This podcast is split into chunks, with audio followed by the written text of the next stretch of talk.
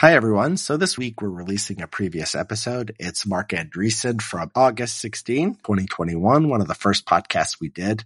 Uh, we've been releasing CSPI podcast episodes bi-weekly for uh, just over two years now. And it's come to the point where I simply can't keep up with the schedule, uh, given my writing and other commitments. Uh, to be more precise, if I could, if I really tried, uh, but I don't want to be in a position where I feel forced to put something out there no matter what in order to meet the schedule quality is important as my time is important. I'm sh- and I'm sure it is for all the listeners out there. Uh, so I'm going to be cutting back on podcasting, maybe releasing a few more old episodes like we're doing today, um, and still releasing new ones when there is someone I really want to want to talk to. So thanks for everyone's support over the last few years. And without further ado, here's my discussion with Marc Andreessen.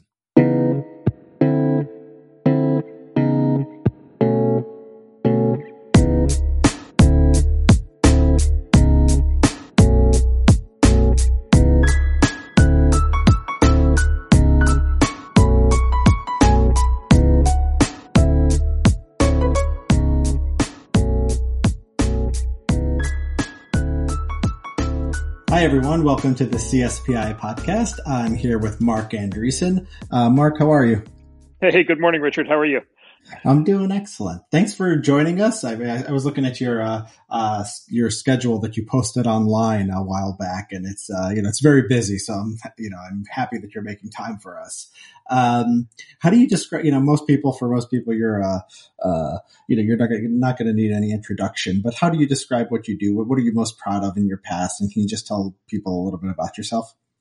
Yeah, so I've had you know three three phases in my career. The way I think about it, so phase one was as an engineer, uh, and software developer, um, and where I was you know lucky enough to be involved in the sort of formation of what of what we now call the internet. Um, and so originally with the web, um, and then the web browser, and then uh, a company called Netscape in the 1990s uh, that used to be famous, um, and um, some people still remember. Um, and you know, we we we kind of helped. Um, you know, we we kind of helped what what we now view as the consumer internet and the sort of business, you know, internet, e-commerce, all these things kind of you know come into come into being. Um, in the 90s. And then uh, phase two um, uh, of my career was as an entrepreneur, and, and, and, was my first company. And then I had two other companies myself uh, as I was a co-founder of after that. Um, and then that ultimately led into my third career as an investor and venture capitalist. Um, and actually, my fourth startup uh, is my current firm, Andreessen Horowitz, which is a venture capital firm um, that invests, you know, very broadly uh, across technology of many different kinds, including a lot of internet uh, um, uh, technologies for sure, but also biotech and cryptocurrency and blockchain and and um, you know many many other areas of technology. And we, have become a very active uh, investor in the space. So so i've kind of seen so far you know kind of this industry and this world kind of from you know from from the perspective of a builder uh, a technology builder a company builder and now a, now now a financier yeah, so I mean, a venture capitalist, I think that's a term many people hear, and then, you know, they think it's such a common term that they often don't ask what it actually means or what it actually entails. I think a lot of our listeners are uh, journalists or academics, so it's probably not a world that they're familiar with. Can you sort of explain what do you do as a venture capitalist? Yeah, so in some ways, it's the most cutting edge um, area of finance, in that we're, you know, we're we're we're funding the new things. You know, we're, we're funding the new technologies. We're we're making we're basically we make the bets on very fringe uh, kind of ideas, um, many of which don't work. Um, you know, we kind of work with uh, typically very idiosyncratic, you know, strongly willed, uh, iconoclastic uh, entrepreneurs, um, you know, who are not necessarily the kinds of people who you'd want running, you know, a giant, you know, a, a big bank or something, but are the right people to build a new technology company. Um, and so there's there's a real leading edge component of it. Um, on the other hand, it, it is also kind of the original form of investing, right? Like, you know, when Christopher Columbus wanted to mount the expedition, uh, you know, to uh, I guess what he thought was India turned out to be America. Um, you know, he went to uh, what is it, Queen Isabella, and she was basically his venture capitalist, right? And she she basically you know fronted him the money. Um, you know, when the Puritans who uh, you know kind of uh, settled uh, you know North America, you know, wanted to set up their their their place here, they they actually spent 20 years in, in the Netherlands, actually effectively raising venture capital to be able to finance their their journey. Um, you know, there's actually this term in venture capital called carry. Uh, you'll hear so-called carried interest, um, which is the term that's basically the profit sharing that a, that a VC like us gets when, it, when an investment works. Um, that term carried interest actually derives from the whaling industry, like, you know, 500 years ago, 400 years ago. Um, uh, the relationship between uh, a boat captain who was go- going to go out and try to hunt and kill a whale Um, and the investors who financed his uh, expedition uh, was uh, literally structured like like like the deals we do, um, and the, the, the profit sharing was called carried interest because it was literally the percentage of the whale that the captain and the crew got to keep. It was literally the percentage of the whale that the ship would carry back to the back to the port. And so, you know, even even industries kind of that old and you know in many ways long forgotten, uh, we're, we're structured we're structured on a very similar model. And so, you know, it's sort of the true financing of risk um, uh, in the economy. And I, you know, I, I would argue it, you know, it, it plays a, a, vital role, eh, not just in the delivery of, of new technologies, right? Um, and you know, a recent example, it wasn't one of our companies, but you know, this company Moderna that you know sort of innovated this idea of mRNA vaccines. You know, it, it, it is a it was a classic you know venture capital backed company. Like that company would not have existed without venture capital, that technology.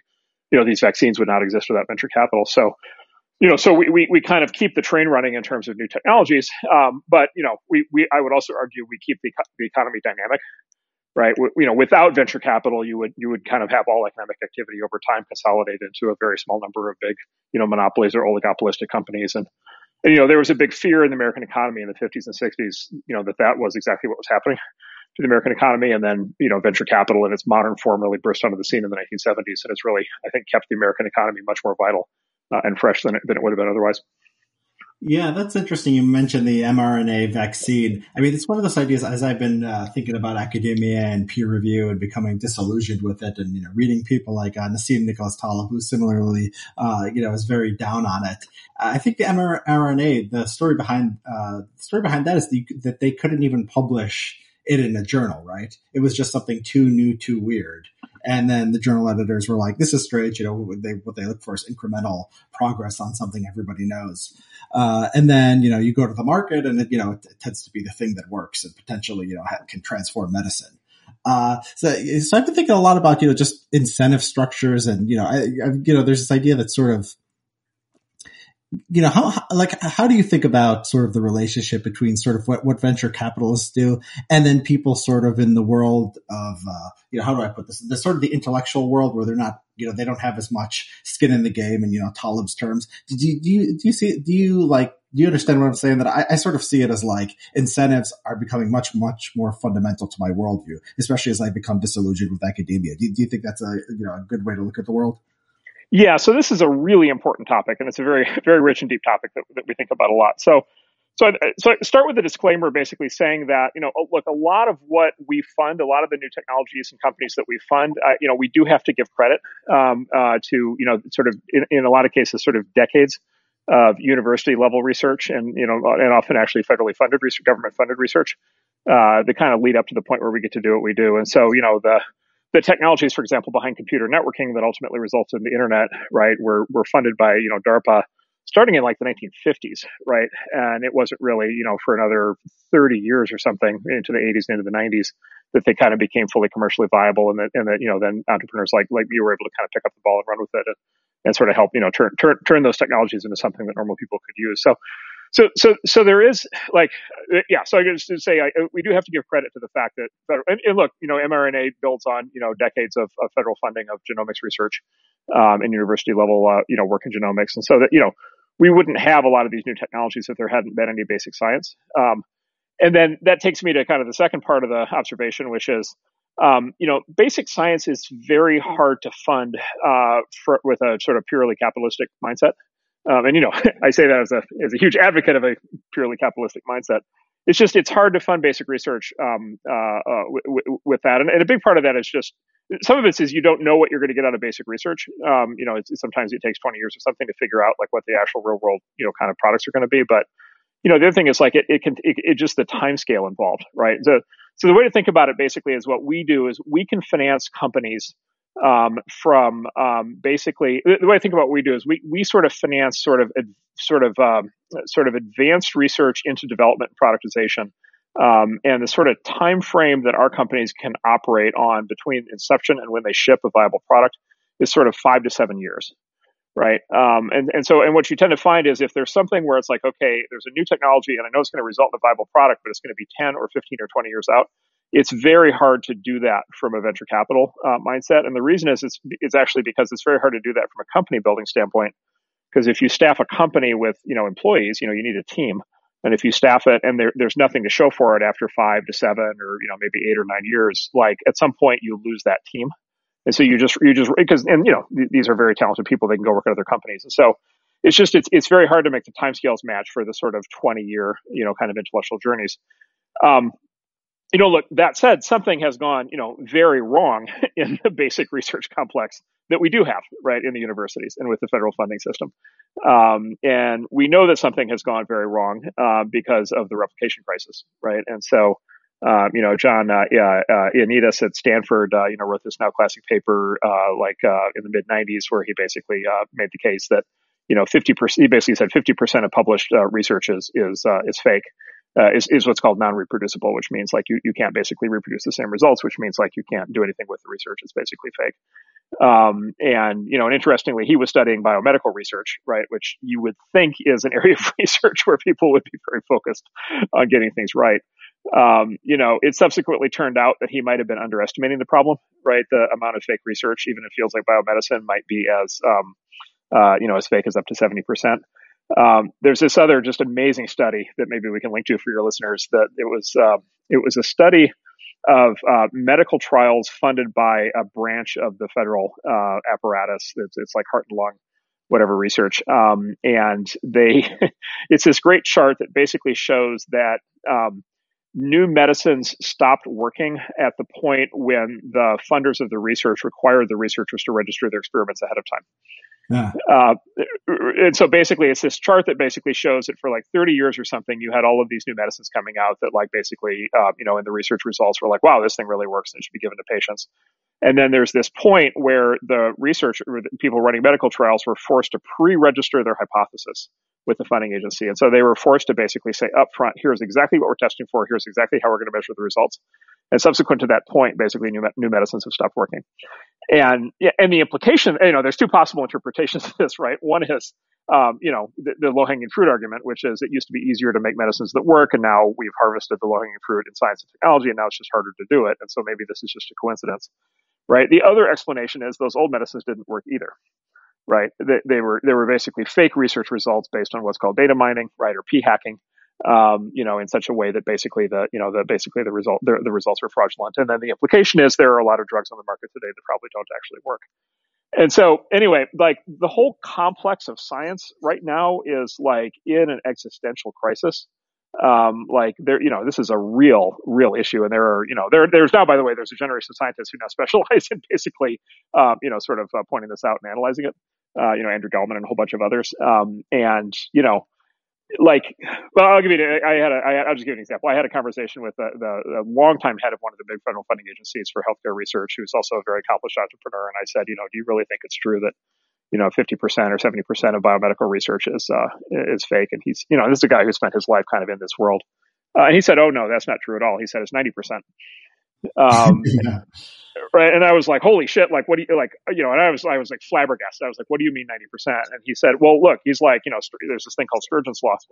He's like, look, 90% of everything is shit, right? Like, which is literally this thing called Sturgeon's Law. Like, 90% of everything is bad. Like, so 90% of every novel written is bad. You know, every novel, you know, novels, 90% of music, 90% of art, 90% of everything is bad.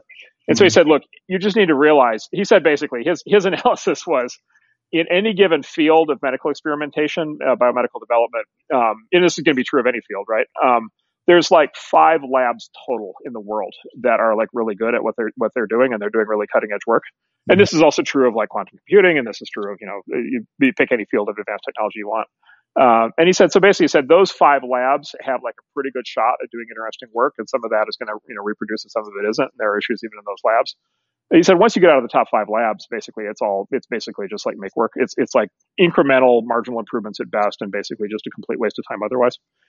Um, and I said, well, you know, good God, like why does the other ninety percent continue to get funded if if if you know this? And he's like, well, you know, there's all these universities, right? There are all these professors, they have tenure, there are all these journals. You know, there's this whole system, right? Um, and people have been promised lifetime employment anyway, long-winded way of basically saying, yeah, we, we have, I think, pretty serious structural uh, and incentive uh, problems uh, in the research complex. Um, and then, by the way, I would argue, like everything I just described, I'm just talking about the U.S. Um, you know, I would argue that like the U.S. is the best case scenario. Uh, mm-hmm. Everywhere else is almost certainly worse. Yeah. And so we, we we have a lot of work to do. Yeah. So when you when you say that the you know the five best labs are doing something, you know, are doing things that are potentially important and uh, interesting, do you think the limiting factor here is just human talent? Because when I read, you know, my my field is uh, social science. I read political scientists and you know anthropologists, and the typical one writing hundred years ago, fifty years ago, was just so much more insightful than the typical uh, person in these fields today. And part of it is just there's a lot more people in these fields today, and on average, they're just not going to be as good And the people who became, you know, who went into these fields, you know, 50 to 100 years ago, uh, had something more to say, were, you know, were doing more interesting things. Is it, is it, do you think it's just that? How much of it is just human talent and how much of it is just, uh, the limit is, uh, just, you know, the way we've set things up? Yeah, so I think there's a real argument, and you know, this is kind of the most uncomfortable form of argument that people can make these days. But there, there is a real argument that there is just a there are just a certain number of like super elite people um, you know, there are just a certain number of people who are going to be like really good scientists, um, and it's just not that many. Um, and you know, it's some magical combination of intelligence and you know industriousness and um, you know uh, honesty, um, right, integrity, um, and then curiosity, and then you know ability to recruit and build a team, and then ability to raise money. You know, it's sort of this. You know, it's a lot like being on. It's it's in some ways, you know, being a top researcher is like being an entrepreneur. Like you have to actually pull all these different kind of elements together. Um, and there's just only a certain number of people who can do that. And so, like, I, I think there is something to that for sure. And then, of course, by the way, the implication of that is like, boy, from a societal standpoint, like we better really know who those people are, right? And we better really like give them room to run, right? And we and we really better make sure that you know they're not driven out, um, right? Like, right? You know, because what's the worst thing if somebody's really truly a member of the elite, like, and they're they're capable of generating elite level results, like, you know, if you wanted to demotivate them and drive them out of the field, right? What would you do? Right? Which is you would surround them with mediocrity, mm. right? And you would you would drown them in bullshit, basically. And so, so I think there's an element of that. I think there's something else though, and I think you put your finger on it right up front with incentives. Um, so I think one way of thinking, I've been thinking a lot about this recently. So I, I think one way of thinking about this is basically right.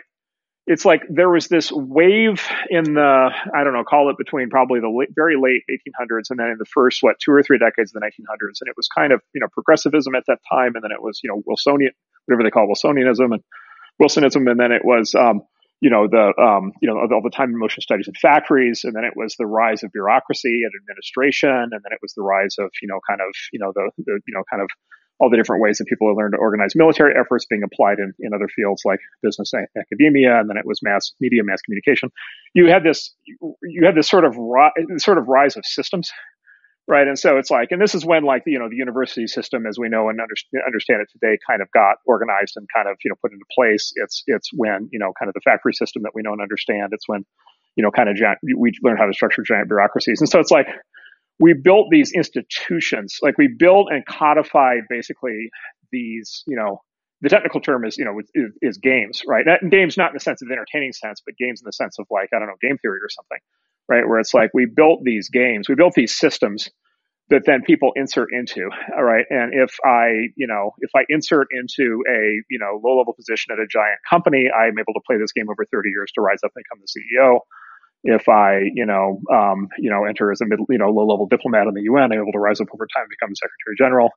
You know, if I if I insert as a you know grad student in a university research lab, I'm able to rise up over time. You know, to your point, become a principal investigator and be, be running my own lab Right, and and then you know you've got universities you've got this whole you know the, you've got the journal game right with, with publications, right? Um, you know, and this weird thing where you you you get scored based on the journal articles that you publish in these journals that nobody can afford to buy, right? Right. That that um, you know that nobody you know very few people read, um, you know, but that's somehow how you get scored. Um, and so, or you know, the tenure, right? The the, the tenure track.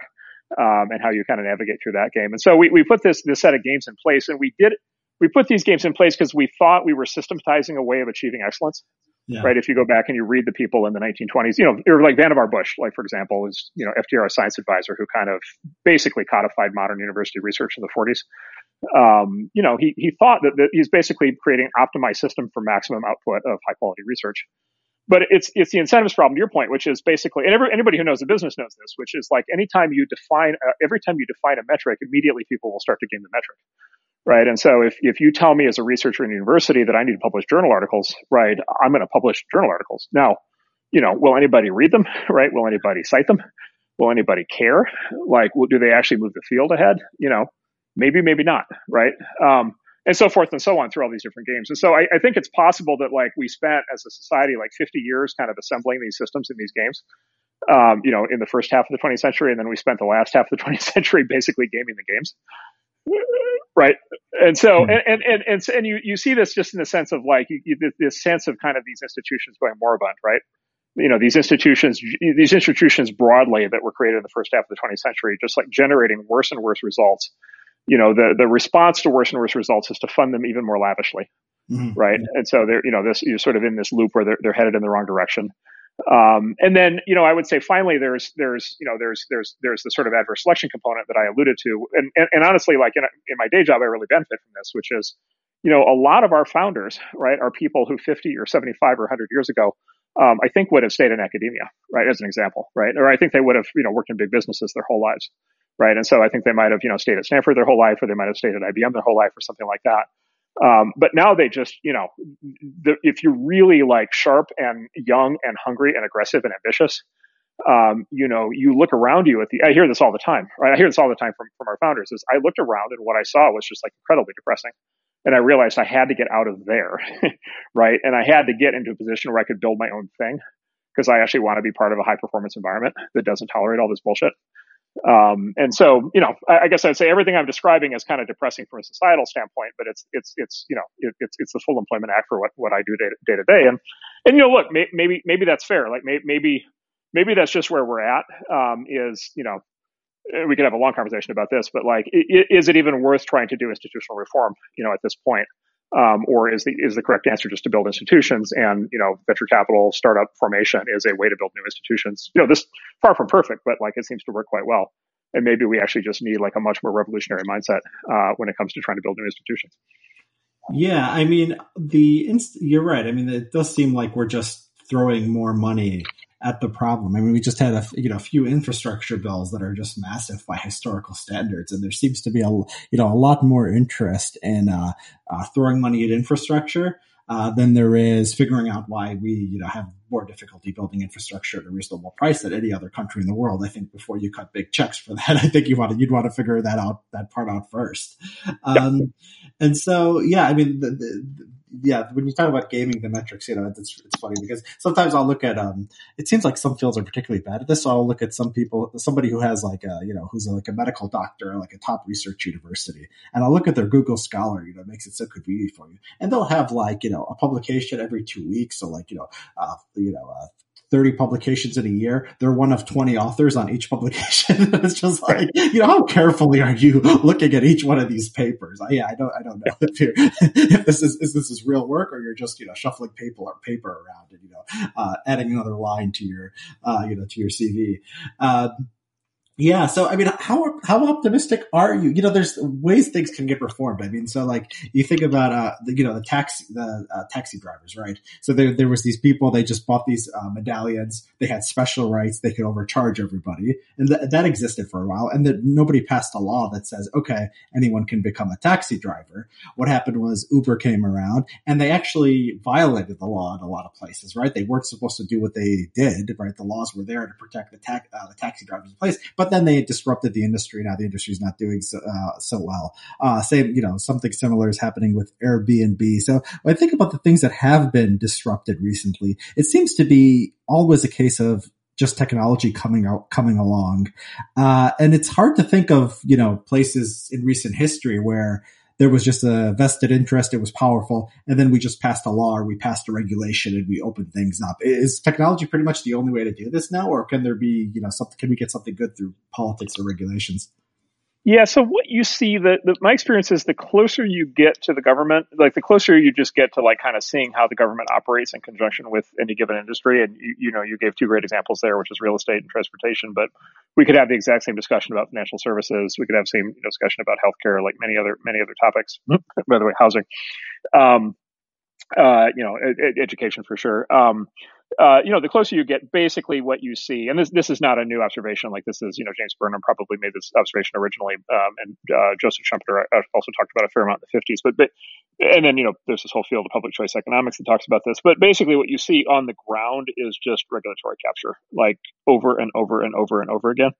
Um, and so, and, and it's it's it's actually interesting. It's it, what you actually see, I think, is you actually see kind of regulatory capture in both directions, um, which is the the companies the the companies that gain power, um, the economic entities that gain power in these industries early, they they they capture their regulator right? Um, and so they capture the government regulator, and basically what they end up doing is they basically end up implementing regulations in their industry that have the effect of basically cementing their market positions in place and preventing new competition. And the the taxi medallion example is a is a classic example of that. Um, so you, you and that's sort of the classic definition of regulatory capture, right? Is the the, the companies capturing the government.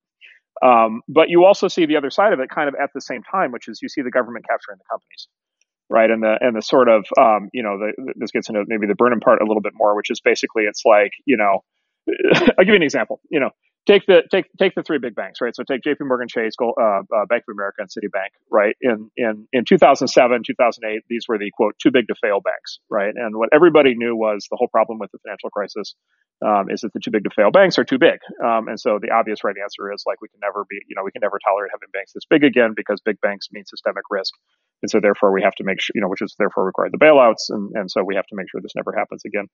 Um, the regulatory reforms that followed, right, were codified in this bill called Dodd Frank. Um, you know, the the big banks like complained endlessly about how horrible Dodd Frank was, but if you look at the results of Dodd Frank, um, the issuance of new bank charters in the U.S. dropped to zero, um, and then the three too big to fail banks got much much larger right? And this is after all of the work that you know Senator Warren and like all these incredibly smart and animated and fired up people did. Like the result is the too big to fail banks today are much much larger and more systemically important than they were before like the, the problem has been like greatly um, like uh, uh, uh, you know sort of um, uh, increased. Uh, the, the, exact problem that the regulations were supposed to, were supposed to shut off, and so you, you kind of say from that, okay, then it's regulatory capture. Like part of that is those companies which have giant regulatory machines, right? You know, you know, literally tens of thousands of lawyers and compliance people and government, you know, relations people and you know, huge, uh, you know, you know, political fundraising operations. Like part of that is they've they've captured the government part of that is like those banks are now effectively, I think, de facto, you know, subunits of the Treasury Department, right? Like they are very tightly integrated into the government. Um, you know, the Treasury Department gets to basically tell them what to do on any given day. They have to do it. Um, you know, I think one way to think about those three banks is they're no longer independent companies per se. You could more think of them just as the U.S. Department of Banking right like you know if if they were if they were simply government agencies if they were simply departments in the executive branch like would we experience anything differently in terms of market structure or customer service or anything. What do, you, what, do you, um, what do you think they're doing on behalf of the? I understand what the banks are getting from the government. What's the government getting from the banks? They can arbitrarily, you know, they they can arbitrarily control and manipulate the economy through the banks. You know, they, you know, this is, you know, the way the Federal Reserve implements their their activity is through the, you know, the the the, the discount window through to the banks. Um, they can implement, um, you know, various kinds of political, social, and administrative policies. They, you know, they can, decide, you know, deplatforming, you know, kicking people off the financial system. Um, they can, um, you know, the U.S. Uh, sanctions regime, which, by the way, I'm in favor of from a national security standpoint. I'm in favor of, but the U.S. sanctions regime is implemented through the banks. Um, you know, uh, global development, all the, you know, all the national, all the global, you know, foreign aid, um, you know, all of the, uh, you, you, know, the ability for the government to kind of wield financial soft power all through the, all over the world. A lot of that is run through these banks. Um, and so it's just, it's basically like they're, they're just, they're, they're arms of state power. Um, and, and again, like it, it, not even so much, you know, you could, you could, you could take a critical view of this, but I don't, I don't even mean to be particularly critical. It's just like uh, ob- observationally, this is what they're, well, and in fact, we saw this during the we saw this during the financial crisis itself, because like how was policy made during the financial crisis? It was literally like a handful of senior officials with a handful of bank CEOs sitting in a room and deciding what they were going to do, right? And you know, there's that famous scene from the book and the movie, you know, where all the bank CEOs are called to Washington and they're all basically told that they're all going to take federal bailouts, right? And there's you know some of the bank CEOs are like basically you know screw you, I'm not taking a bailout, I don't need one. And the Secretary of the Treasury at the time was like, nope, you're all taking them. And you know, sure enough, they all took them. and so it's a more direct level of control um, than I think you know than I think people imagine. Um, and, and, again, I'm just using I'm just picking banking as an example, right? It's like you know if Harvard were the U.S. Department of you know um, uh, expertise, you know, call it would you know would, would anything really change? You know, if if Brook if the Brookings Institute was the U.S. Department of Policy Analysis, would anything really change? Mm-hmm. You know, if the if the New York Times was the U.S. Department of Information, would anything really change? right. Right, and, and and I think over time you just oh if you know I, you could apply to tech if Google was the U.S. Department of Search, right? Like, like does it, does, you know, would anything really change? And and and the the this is the you know this is kind of the Burnham argument, right? Which is you know the the sort of regime is not just the formal government, right? The regime is you know what the regime is the broader kind of um, you know kind of elite holding power. Um, and um, you know, and that's expressed across a, a combination of governmental and non-governmental, non-governmental entities, and then they just they end up getting very intertwined. Um, that you know, I, I, you know, it's a little bit of a sort. You know, talk to any VC or any entrepreneur. This is a sore spot because like the way we experience this is just you know constantly kind of running up against this complex. Yeah. Um, and so we you know we have some for sure self interest in pointing this out into hoping that you know over time it it uh, uh, you know it, it maybe gets a little bit less intense, but it's it's pretty intense.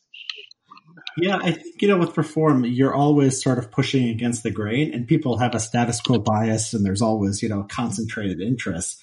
And I just try to think historically, like when that sort of bias towards the status quo has been overcome. And it's usually, you know, some kind of revolutionary ideology, like, you know, the communists take over or, or ISIS or the Taliban takes over. And, you know, they knock down all the institutions, you know, pretty quickly. Um, and you're, you know, or, or, you know, better case, we, you know, we, uh, you know, we think more positively of, you know, decolonization. There has to be something that happens, right? There has to be sort of an external force that shakes things up. And, you know, I think that, I think this is sort of what Curtis Yarvin gets at in his writings when he says, you know, revolution is easier than reform. Um, I, th- I, guess the problem I see right now is there's a, um, you know, I, I, listen to the arguments of public choice theory and people uh, who believe in cost benefit analysis, and they make perfect sense to me. Um, I don't see anyone, you know, ready to charge the barricades for those ideas. Is you know, is the problem is there's just no sort of revolutionary ideology that's going to spur people to just uh, just go and overcome whatever inertia there is in the system.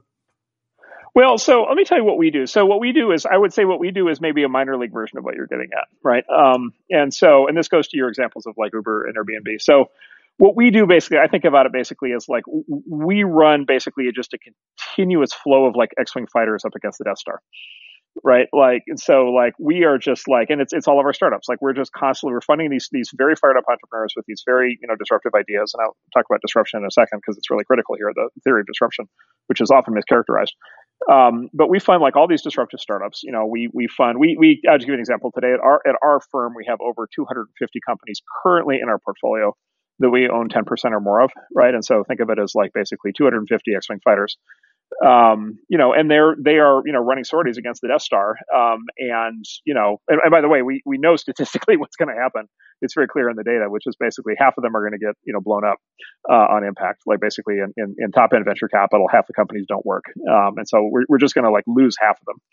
Um, and, and, you know, for a variety of reasons, like some of them are just going to, you know, they're going to screw things up or whatever, but part of it is they're going to hit the, you know, kind of hit deflector shields of various kinds, um, and get blown up. Um, and then, you know, another quarter of them are going to generate kind of, you know, okay, but not great returns, which is to say they're going to do something kind of interesting and some, you know, useful, but not revolutionary.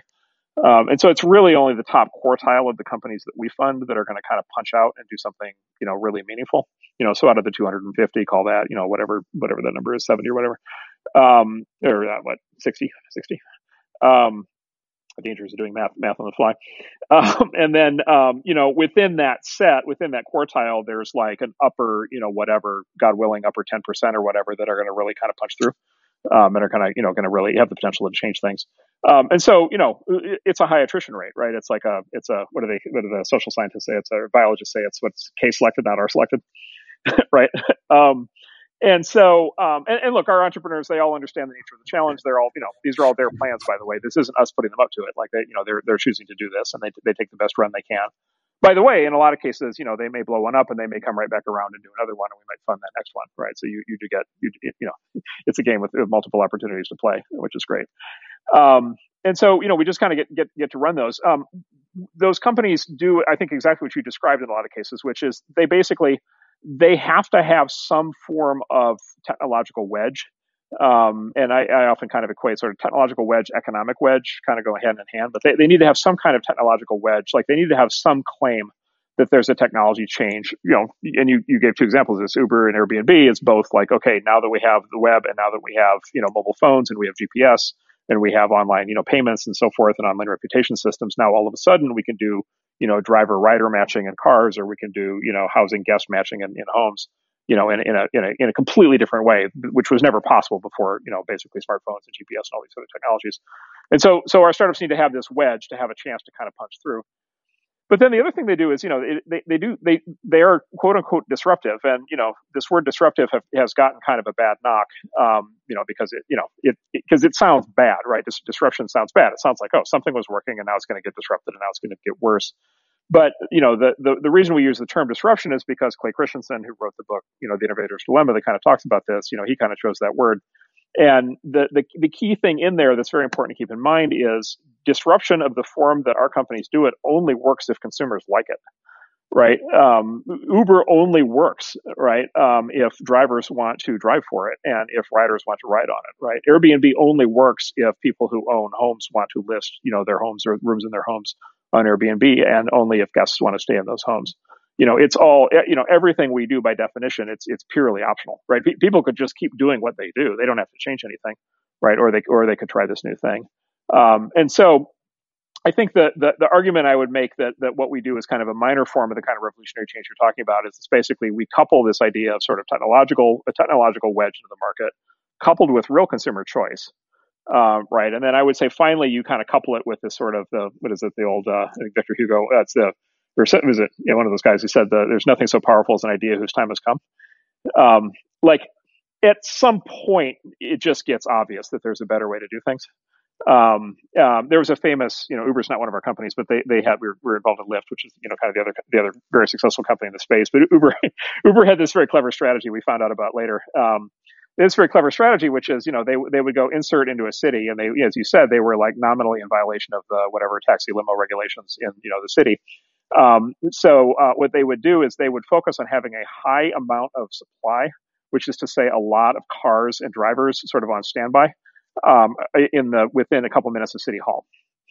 Right. Um, and so they would have this thing where if you were a staffer in City Hall or if you were a city council person in City Hall, you could be, you know, sitting in the chamber, you know, during the afternoon fulminating against these, you know, evil Silicon Valley people doing this, that, and the other thing. And then you could go right outside and punch into your Uber app and get a ride in 30 seconds. And, you know, the driver would happily take you home. right. And if it wasn't you doing that, it was your young staff doing that, or it was your kids doing that. Right. Um, uh, and so, you know, and at some point, it, this actually surfaced, this actually surfaced during AOC's campaign. Uh, where she was, you know, fulminating against the gig economy, and it turned out, of course, she and her campaign were like big users of Uber, right? Yeah. Um, right, and so at some point, it's just like, you know, this is what this is what caused Uber and Lyft to work. Is at some point it's just like, well, just obviously this is better. Like obviously, right? It's better for everybody. Obvious Airbnb, obviously it's better, right? Uh, you know, hotels still exist. You can still stay in a hotel. People, you know, a, a very large number of people over, overwhelmingly prefer to stay in Airbnb. It's a better experience. Um, and then, you know, overwhelmingly people who list on Airbnb are doing it because they either want to have a business on the side or because they're using it to help cover their house payments or because it's a fun thing for them to do and it's, it's, it's something that they're voluntarily choosing to do. And so anyway, we're I say, this is the, the light version of revolution, but at least it's not pinning your hopes on kind of these endless dreams of reform uh, that, at least in my view, you know, seem to never materialize. Yeah, I mean, is, so is it is it that you know I think about uh, Peter Thiel's distinction between you know the world of bits and the world of atoms, and we've been making progress in the world of bits, but you know not the world of atoms. And uh, is, this sort of revolutionary strategy? Is it limited to stuff that can be solved through bits and, and software? Because you know, you know, the recent examples tend to be things like Airbnb, something that you know that can be solved. Just you know, computers are always getting better, they're getting cheaper, they're faster, uh, mobile devices, all all of that. Uh, and then, but if you go in like you know, if you traffic, right, you just want to dr- drive somewhere, you want your commute to work. Um, you know, that's not getting that's staying the same or getting worse. Travel at the airports is getting worse, right? Um, and so there's these these places that are just you know it seems like you can revolutionize uh, in the way of software when there is a software solution to something. Uh, the, you know, I guess the question is, what do we do for the you know the large portion of things in the world that are problems that can't be solved in a similar way? We have to overcome the the re- regulation some way or the other. Yeah, so um, so there's a part of what Peter says that I, I really agree with, and, and, what you're saying that I really agree with, and um, and, and I'll come back to that. So, but let me start with the part that I agree with a little bit less. Um, which is it's it, there isn't what you find is there really isn't this like clear demarcation between bits and atoms anymore. Um, and I would argue that um, Uber and Uber and Airbnb are actually great examples of this. Like Uber is a software, like yes, the company Uber runs, builds and runs a software app, but and and things happen in that software app. When things happen in that software app, they they directly affect the distribution of bits in the real world, or sorry, of atoms in the real world right? And so, and if you think about this, there's like a magic. To, there's a magic to this. Think about it as follows, which is there's a programmer at Uber who's typing in code right now, right? When he punches enter, all of a sudden, right, hundreds of thousands of cars today are going to drive to places that they would not have otherwise driven. Right, and hundreds of thousands of drivers are going to drive uh, and pick up passengers they never would have picked up before, and those are, you know, the, the drivers and the cars and the passengers are all made of atoms, right? Um, right, and so so you have this kind of sort of um, you know sort of like software controlling the world in a lot of ways, right? Like you you you have you have code that then directly expresses itself in the real world and causes the real world of atoms to reorganize. And, and obviously, Airbnb is another example of that. Um, and and you mentioned traffic, and you mentioned traffic as an example. Like you know, look, the, the, the one of the solutions to traffic ultimately is autonomy and having you know much more intelligent kind of navigation and kind of you know good, kind of comprehensive you know kind of system of determining who goes who goes where and when and how to best optimize for that. And and you know, look, a self driving car is you know it's a lot of software, but it is it's still you know you know whatever four thousand pounds of steel and glass and rubber, um, and it is going to go different places based on what the software says, and the distribution of traffic is going to change based on what the software says, and the you know as a consequence, things like rush hour are going to change. Um, and so, I guess the, the the more the more kind of optimistic view is we have software not just as this tool to just build software, we have this basically software, which is like this magic ability to kind of do things in thin air, if you will, in the world of bits that actually then affect the world of atoms. Uh, we, would have a huge discussion like this is playing out in warfare, right? You know, military strategy all over the place. Um, you know, it's, it's, it's playing out in lots of industries. Um, let me give you an example of, um, let me just give you kind of a, uh, an example, um, uh, of a, of a company. Uh, let's see. actually, I probably shouldn't give that example. There are a lot of examples of companies that we have um, uh, that I could go on at length about, where you know they're doing something in software, but the ability to kind of translate into real world activity is, I think, you know, fundamentally greater than people think. Um, oh, and then I would I would I'd make one more claim, which is like increasingly what we see is software that literally replaces the need, right, for bits uh, for uh, for atoms right? And so, uh, I mean, the great example there is, you know, this just massive kind of shove towards video conferencing that's taken place in the last year and a half, right? Which is, you know, as you said, like, you know, software hasn't eaten the airplane in like a literal sense, um, in that, you know, the, you know, airplanes contain a lot of software, but it's still, you know, fundamentally a physical object. Um, but if I can do, you know, a super high quality internet, internet based video, you know, experience or, um, you know, be part of a virtual conference and therefore substitute for an actual real world trip with a real world plane that I now don't need to take, like it's a direct substitution. And so I think that's another way, another way you kind of get this, this effect. Um, having said all that, I, I, do I do still agree with the larger point. Um, we kind of have an unfair advantage of disrupting through software, um, and it's just because like software is inherently so malleable, right? It's just like software is fundamentally somebody sitting in front of a keyboard and like typing something in, and then kind of magical things happen. Um, you know, the the world of atoms is is obviously not like that. Um, so so we just have this, you know, we we, we basically we we just we have this kind of magic, you know, kind of tool in the world of bits that we don't have in the world of atoms. Um, you know, and then we could get into this long discussion about like what would be required to apply these same principles in the in the, in the world of atoms. Um, you know, we do a lot. We we do have a lot of activities. You know, we do fund companies that go straight after the world of atoms. Um, I would say there it's it's just significantly harder. And and I think most of those questions very rapidly become societal questions, right? Which is, you know, of course, you know, the hard ones, which is like, you know, what do we want? right? Like how much change do we want? Like what is the rate of like incumbent lock-in versus disruption that we actually want? What is the level of, you know, government regulatory capture intertwining with oligopolies that we actually want? And, and, you know, just observationally as a society, we seem to want a fair amount of that right now. Um, and, and, honestly, like I don't know that I'm in a position to really change that. So I, I think we're, I think people people like me are primarily reacting uh, to that as opposed to actually really changing that very much. Yeah, you yeah you talked about uh, uh, software sort of having this unfair advantage. And it's, I, I, think it's just not inherent to the product, but it's just inherent to, it's also inherent to our regulatory, regulatory environment, right? They talk about the Zoom replacing the airplane a huge consideration for me on whether I take a flight is just how uh, inconvenient air travel has gotten. Right, most of the time, the time spent in the you know the time spent in the air is a minority of the time that it takes to to travel somewhere. Right, you've got to go through security, you got to get there a few hours early, you got to wait for the delay, uh, you got to wait for your car. It, it's just it's just not you know it's not very good, and it's getting worse. You know, it's got gotten worse since 9-11. It's some places it's the airport's now the only place you have to wear masks. I, I don't know if that's ever going going away. Uh, so there's just a lot of things now that uh, make air travel un- uncomfortable. So of course Zoom will, will eat its lunch when, when Zoom is allowed to exist and get better while, you know, air travel is not. Maybe it's just harder to make air travel better, but I, you know, I, I feel that a lot of it is, uh, clearly, uh, regulations. Um, yeah. So, let, let, me hit one thing on, on the air travel. So here's, an, here's another thing to think about. So you think about the policy issues.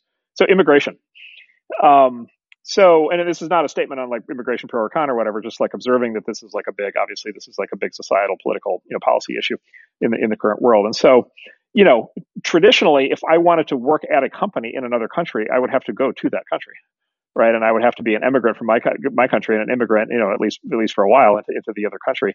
Um, you know, in a world of remote work and Zoom and Slack and, you know, every other online system we have now for doing, you know, remote work via software, um, I can now work for, you know, people anywhere in the world can work for at least, you know, companies doing any kind of knowledge work. Right. And it's just like, you know, immigration policies apply to the atoms of the human being. They don't apply to the bits. Right. And so I can go to work for some other company anywhere in the world. I can just work there. I can, you know, if it's a remote first country or, or a remote friendly company in whatever country that is, I'm a fully integrated employee. Um, I may never travel there. I may never have to travel there. Um, and so, and it's like one way of interpreting that is basically this world of bits increasingly makes, for example, immigration policy just like a completely like like a, a much less interesting topic, or, or, let's just say it it it makes immigration policy much less uh, powerful uh, in terms of actually restricting the flow of quote unquote people.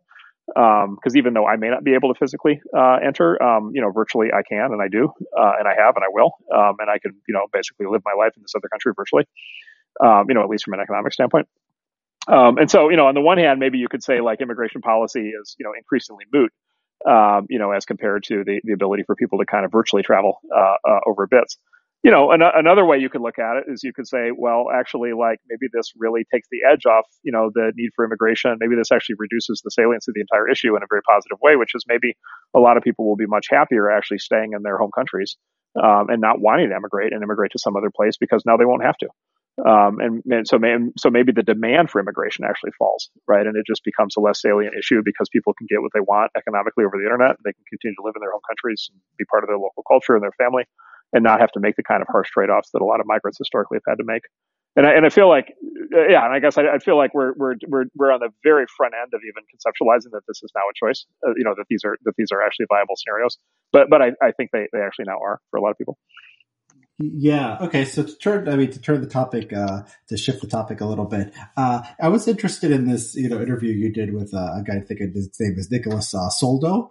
Um, yep and you, um, I, you know, what struck me about the interview and what made I think your take different from most takes of most people I read is that you're you're uh, you know you're a big techno optimist, and so there you know when you, we talk about tech in sort of the political realm now, there's sort of a, I think a left wing critique and a right wing critique, although sometimes they, they blend together. But I, I think the left wing critique is about you know income inequality and you know like uh, AOC's you know criticism of, of the gig economy. I think I think there's there. I, I find that critique less convincing and less interesting. It just it sort of sounds like uh, uh, it's it's just sort of sounds like you know the same mistake that Luddites you know people have been making against technology you know since the beginning of time. So I, I don't find that very convincing. But there's also a, a right wing critique that I, I, think is a little more interesting, um, and the idea is sort of we are becoming weird and antisocial thanks to, you know, that there's this addiction element. I don't like the medicalized terminology, but basically, you know, our screens bring us a lot of joy uh, immediate in the, in the, immediate short term, um, and we're not not doing things that previous generations did. You know, we're not going to play outside as much. Um, I don't know about we, like, uh, you know, I'm talking more like the younger generation. They're not going outside. They're not uh, developing social skills. They're not becoming, uh, you know, they're uh, they're not uh, becoming resilient. And people will point to stuff like showing increasing rates of depression, mental illness. People like Jonathan Haidt, you know, the last uh, 10, 15 years. I, I think Haidt and uh, they blame it on the on the cell phone and the kids getting smartphones. so there's this, you know, cultural critique of technology and what's it doing, what's it doing to us. Um, you know, I, am a little bit sympathetic to it, um, but I, my impression from uh, reading what you write and uh, uh, reading your interviews is that you're, you're much more optimistic. So, can you give sort of the the optimistic take for technology and what it's doing to our brains? Yeah, so let me frame the uh, let me frame the overall dynamic you described, which is the left wing and right wing critiques, uh, and then we'll get into the, the specifics. So, so Bryan, Bryan, economist Bryan Caplan, uh, famously, he, he has a long term exercise to try to distill down the sort of partisan differences between left and right to the to the sort of most parsimonious explanation. And he finally came up with one a few years ago that I think about a lot, which is he said the core principle of the left uh, is the left hates markets right? And so like the left hates markets and they hate markets, of course, because markets generate inequality. You know, markets, you know, market surface, market surface what things are actually valued, market surface who actually produces a lot. And so mar- markets just naturally generate inequality. And so therefore the left hates markets. Um, uh, and then he says the right, uh, the main principle of the right is the right hates the left right? Um, and so, right, and and you know, this is the old Buckley thing of you know the role of conservatism just is to stand athwart history, you know, with a capital H and yell stop, right? Which is like basically from the right, you view as like okay, all of the cha- all of the societal changes happening around us are all being driven from the left. They're all driving things further to the left. Um, you know, they're all, you know, leading societies in the directions that the left thinks that, that things should go and, and that they're, and that those things are bad because they're, you know, against tradition and they're against history. Uh, you know, they're against the way that, you know, the way that things have always worked um, and the things that have, have, you know, in their view been proven. And so therefore, you know, those things are bad. And so I, I think, I think technology, I think technology gets kind of, in my view, kind of trapped up in this dynamic. Um, you know, so th- therefore, to your point, like the left fundamentally, the left hates technology because they hate capitalism. They hate capitalism because they hate markets. They hate markets because markets are inegalitarian. And so there's, you know, we, we, we just kind of slot naturally into that critique. Um, and then the right hates technology because it seems like technology is a tool of the left right? In, in, the sense of like whatever societal changes are happening are happening kind of, you know, basically through technology, right? Because, you know, look, technology does change human behavior. Like technology does change how societies work. It always has. You know, it may be the main thing. It may be the main thing that, you know, the main thing that does. Um, and so, um, you know, to the extent that that's true, then, you know, whatever societal changes are happening are probably happening either as a consequence of technology or at least through technology. You know, those are changes generally that are the left is in favor of and the right is opposed to. Um, so I think we, I think we're kind of, I think we're kind of in, like, I think in a lot of ways we are the, you know, I think about this a lot, like we are the perfect thing. We are, we are, we are like hyper, like evolved to be the thing that's maximally hated by both sides. Um, which is actually, you know, quite an interesting position to be in. Um, so anyway, so we could talk about that, but um, yeah. So the specific, uh, the specific critique. So I guess the question is, yeah, I guess the, is the question. Let me actually uh, make clarify the question is the is the question a very specific question of like is technology changing how we operate as human beings, or is it a is it a is it a broader question on social change? Uh, well, I mean, it's both. Is is you know, is there something to the critique that what technology is doing our, to our brains has a bad psychological effect, and anything that has a bad psychological effect on a mass scale will obviously have a, a, a negative uh, social effect. So, I mean, do you I mean, do you find that critique convincing at all? Yeah. So, you know, there's I guess there's a couple things. So one is, um, you know, it's, it's important that, you know, there's there. I would say there's there's maybe a tendency to just be flat out ahistorical. Let me defend technology for a minute, and then maybe we'll come back to maybe a little bit more of the case of the prosecution. So, so one is there's there's like a an ahistorical component to the the kind of this whole these discussions generally, um, which is basically it's like um, I'll give you an example. Like technology is causing political radicalization. Like technology is causing people to believe in all these kind of cultish, like uh, you know, political you know, kind of movements, um, you know, causing people to radicalize politically. Um, and it's like, well, okay, the problem though is that like both communism and, and Nazism like predated the internet, right? Like, you have some point. Like, say what you will about Hitler, like he didn't use the internet. Yeah. Right. Like Nazism, like did pretty well as a crazy, insane, you know, psychotic political philosophy that was adopted by a lot of people and had like major catastrophic consequences, like without the internet. In fact, you know, basically like radio right, um, uh, was the thing. You know, communism, you know, communism swept the globe and, you know, communism was, again, it was sort of entirely pre-internet. In fact, the internet didn't really take off until, you know, right around actually, I, yeah, especially, I think, Yeah, I think this ideological th- thing. Yeah, I think you're right. I think people talk about, oh my god, the uh, uh, misinformation and the rise of you know white supremacy because of online. Yeah, I, I, don't find that very convincing. What about the psychological thing that people are becoming sort of brittle and uh, you know uh, that they're becoming uh, more anxious and they're just not like you know, being a human. They're not just going out there. You know, when I was a kid, I, I feel lucky because I'm, I'm just old enough to, you know, I was in, uh, the internet, you know, I grew up before social media. I think, you know, the internet, I first discovered message boards maybe when I was in ninth or 10th grade. I had a, you know, a flip phone, I think by 11th, uh, 11th grade. And so I was, you know, I was, uh, grew up in this time where I remember the pre-internet world. Um, and my life revolved around, um, you know, hanging out with other people, uh, calling them on the phone, you know, trying to find uh, girls to, to go out with me, uh, you know, getting into fights with guys. And, you know, all of these things are, you know, some of these things are healthy, some of these things are not healthy, you know, getting in trouble sometimes. Uh, but, you know, I felt like the entire time I was sort of um, you know, I felt like I was improving socially. I was sort of finding my way in the world. And I don't know if I, you know, and I, and I think I was growing up, you know, I had a bit of social anxiety and I had a little bit of social awkwardness and, you know, the socializing didn't really come natural to me. And I think that it, it took a lot of sort of, um, you know, getting rejected, getting getting uh, made fun of, getting beat up to sort of you know become somebody to become somebody better. And I don't know, like if I was born today, right, or born 10 years ago, uh, I could have done all of that digitally, right?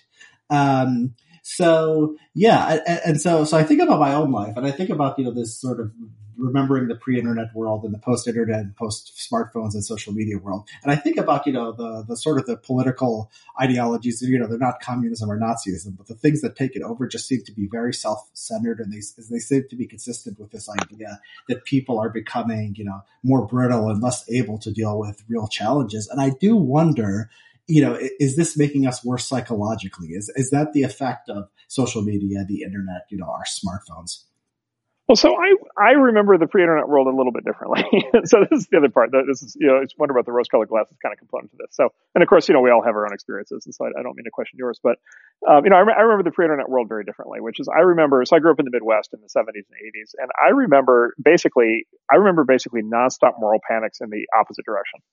Um, and so, and this I find very amusing over the last several years because it's like, boy, everything that they told me to freak out about in the 70s and 80s now apparently we're supposed to miss and wish we had more of, which is like, you know, the idea of like kids, like as an example, like dating and having sex, you know, where I grew up in the 70s and 80s was like a major constant source of moral panic.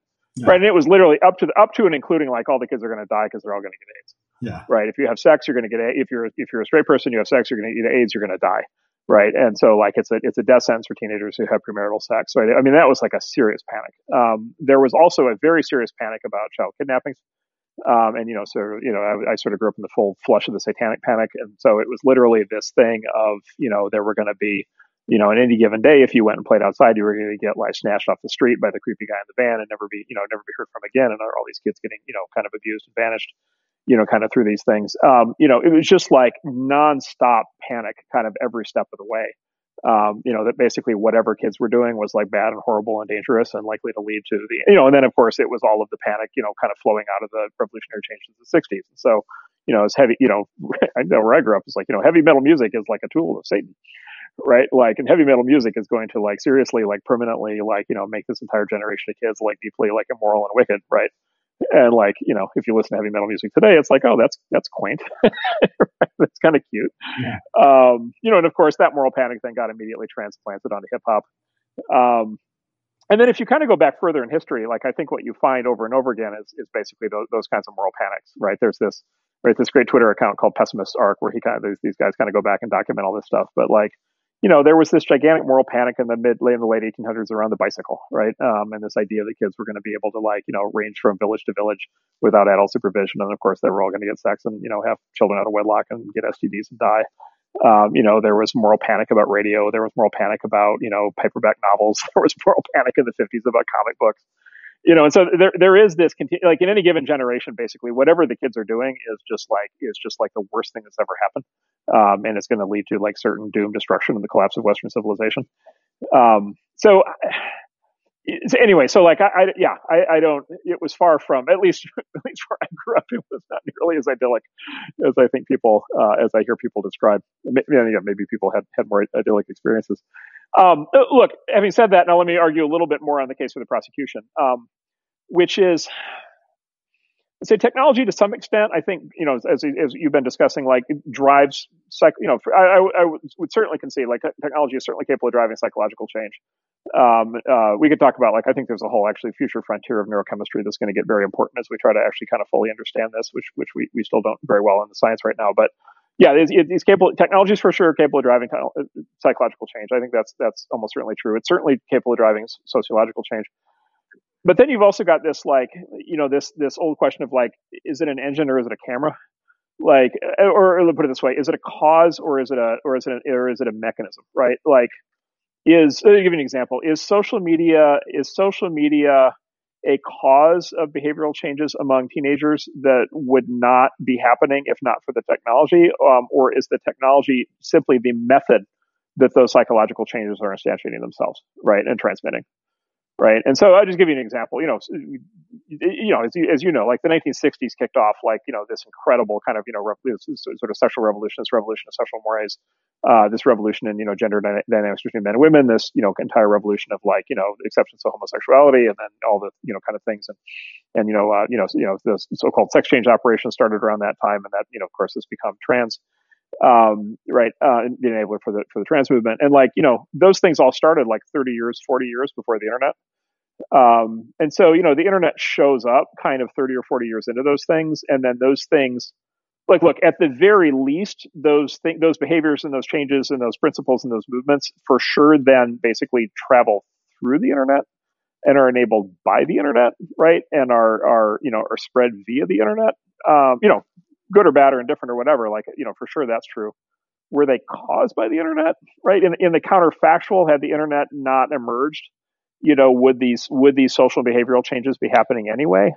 Or would they just, and would they just simply be happening through the older technologies? Would they be happening through television and radio and newspapers and, you know, comic books and novels and all the other movies and all the other media that they were already happening through from the 60s through the 90s?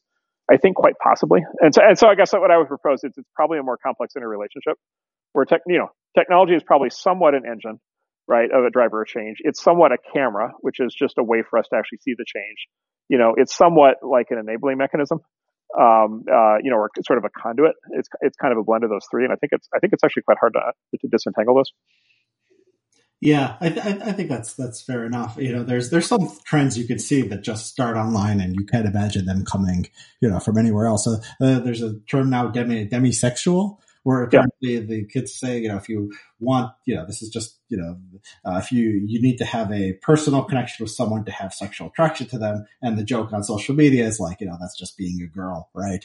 Um, and people trace this to like a Tumblr account, right? Would that have like made its way into a novel and maybe taken off in the same way? Maybe I don't know, but it seems like some of these crazy things can be directly traced to, to the internet. Uh, but uh, well, let me give you let me give you an example. Here's something I think about in a related kind of way that maybe, maybe would apply back to this, which is, um, I think I think people forget how boring things were before the internet. Um, like it's like here's my, my people really like to be into things. Like people like to have a thing, right? That people like to have something that's like not just like go to work, come home, collapse on the couch, go to work the next day, you know, take you know whatever, whatever, change the change the baby's diaper, you know, today change the baby's diaper tomorrow. Like people people like to have a thing, right? And you know, once upon if you go back thousands of years, the thing was you know the you know the gods of the tribe and the you know the family and the tribe and the you know sort of whatever cult you were in as part of being part of a family or a tribe or a city. Um, you know, if you progress through to the, you know, last 2000 years, it's, you know, the big religions, you know, people got super into, you know, Protestant, you know, Protestantism and Catholicism and Judaism and Islam and so forth. Um, and then, you know, the rise of, you know, mass media, they got super into, you know, movies and entertainment and music and, you know, all kinds of things. And then, you know, some level of sort of fringe political movements or, you know, act- actual cults, you know, people got super into Scientology or something like that. Um, you know, but but like you know, they were the kind of these big these big movements, and you know, kind of a lot of other people were in them, and it you know was never that distinctive and you know unique and original to be you know I don't know Catholic um, or something like that, right? It wasn't it wasn't you know it was a marker of identity, but it wasn't like a marker of uniqueness in the way that kind of modern man maybe looks for. Um, and so if so, so there, there used to be a term. There used to be a term for activities that people would do to pass the time before the internet um, that's almost the term's almost completely died, um, and the term is hobby, right? Like people used to have hobbies, right? And so when I was a kid, it was like, well, what do you do when you get home from, you know, you go to work, whatever, you get home, you go to school, you get home, you have a hobby. And it's like, if you remember what hobbies were like when I was a kid, it was like stamp collecting, right? And it was like coin collecting. it was like ham radio, right?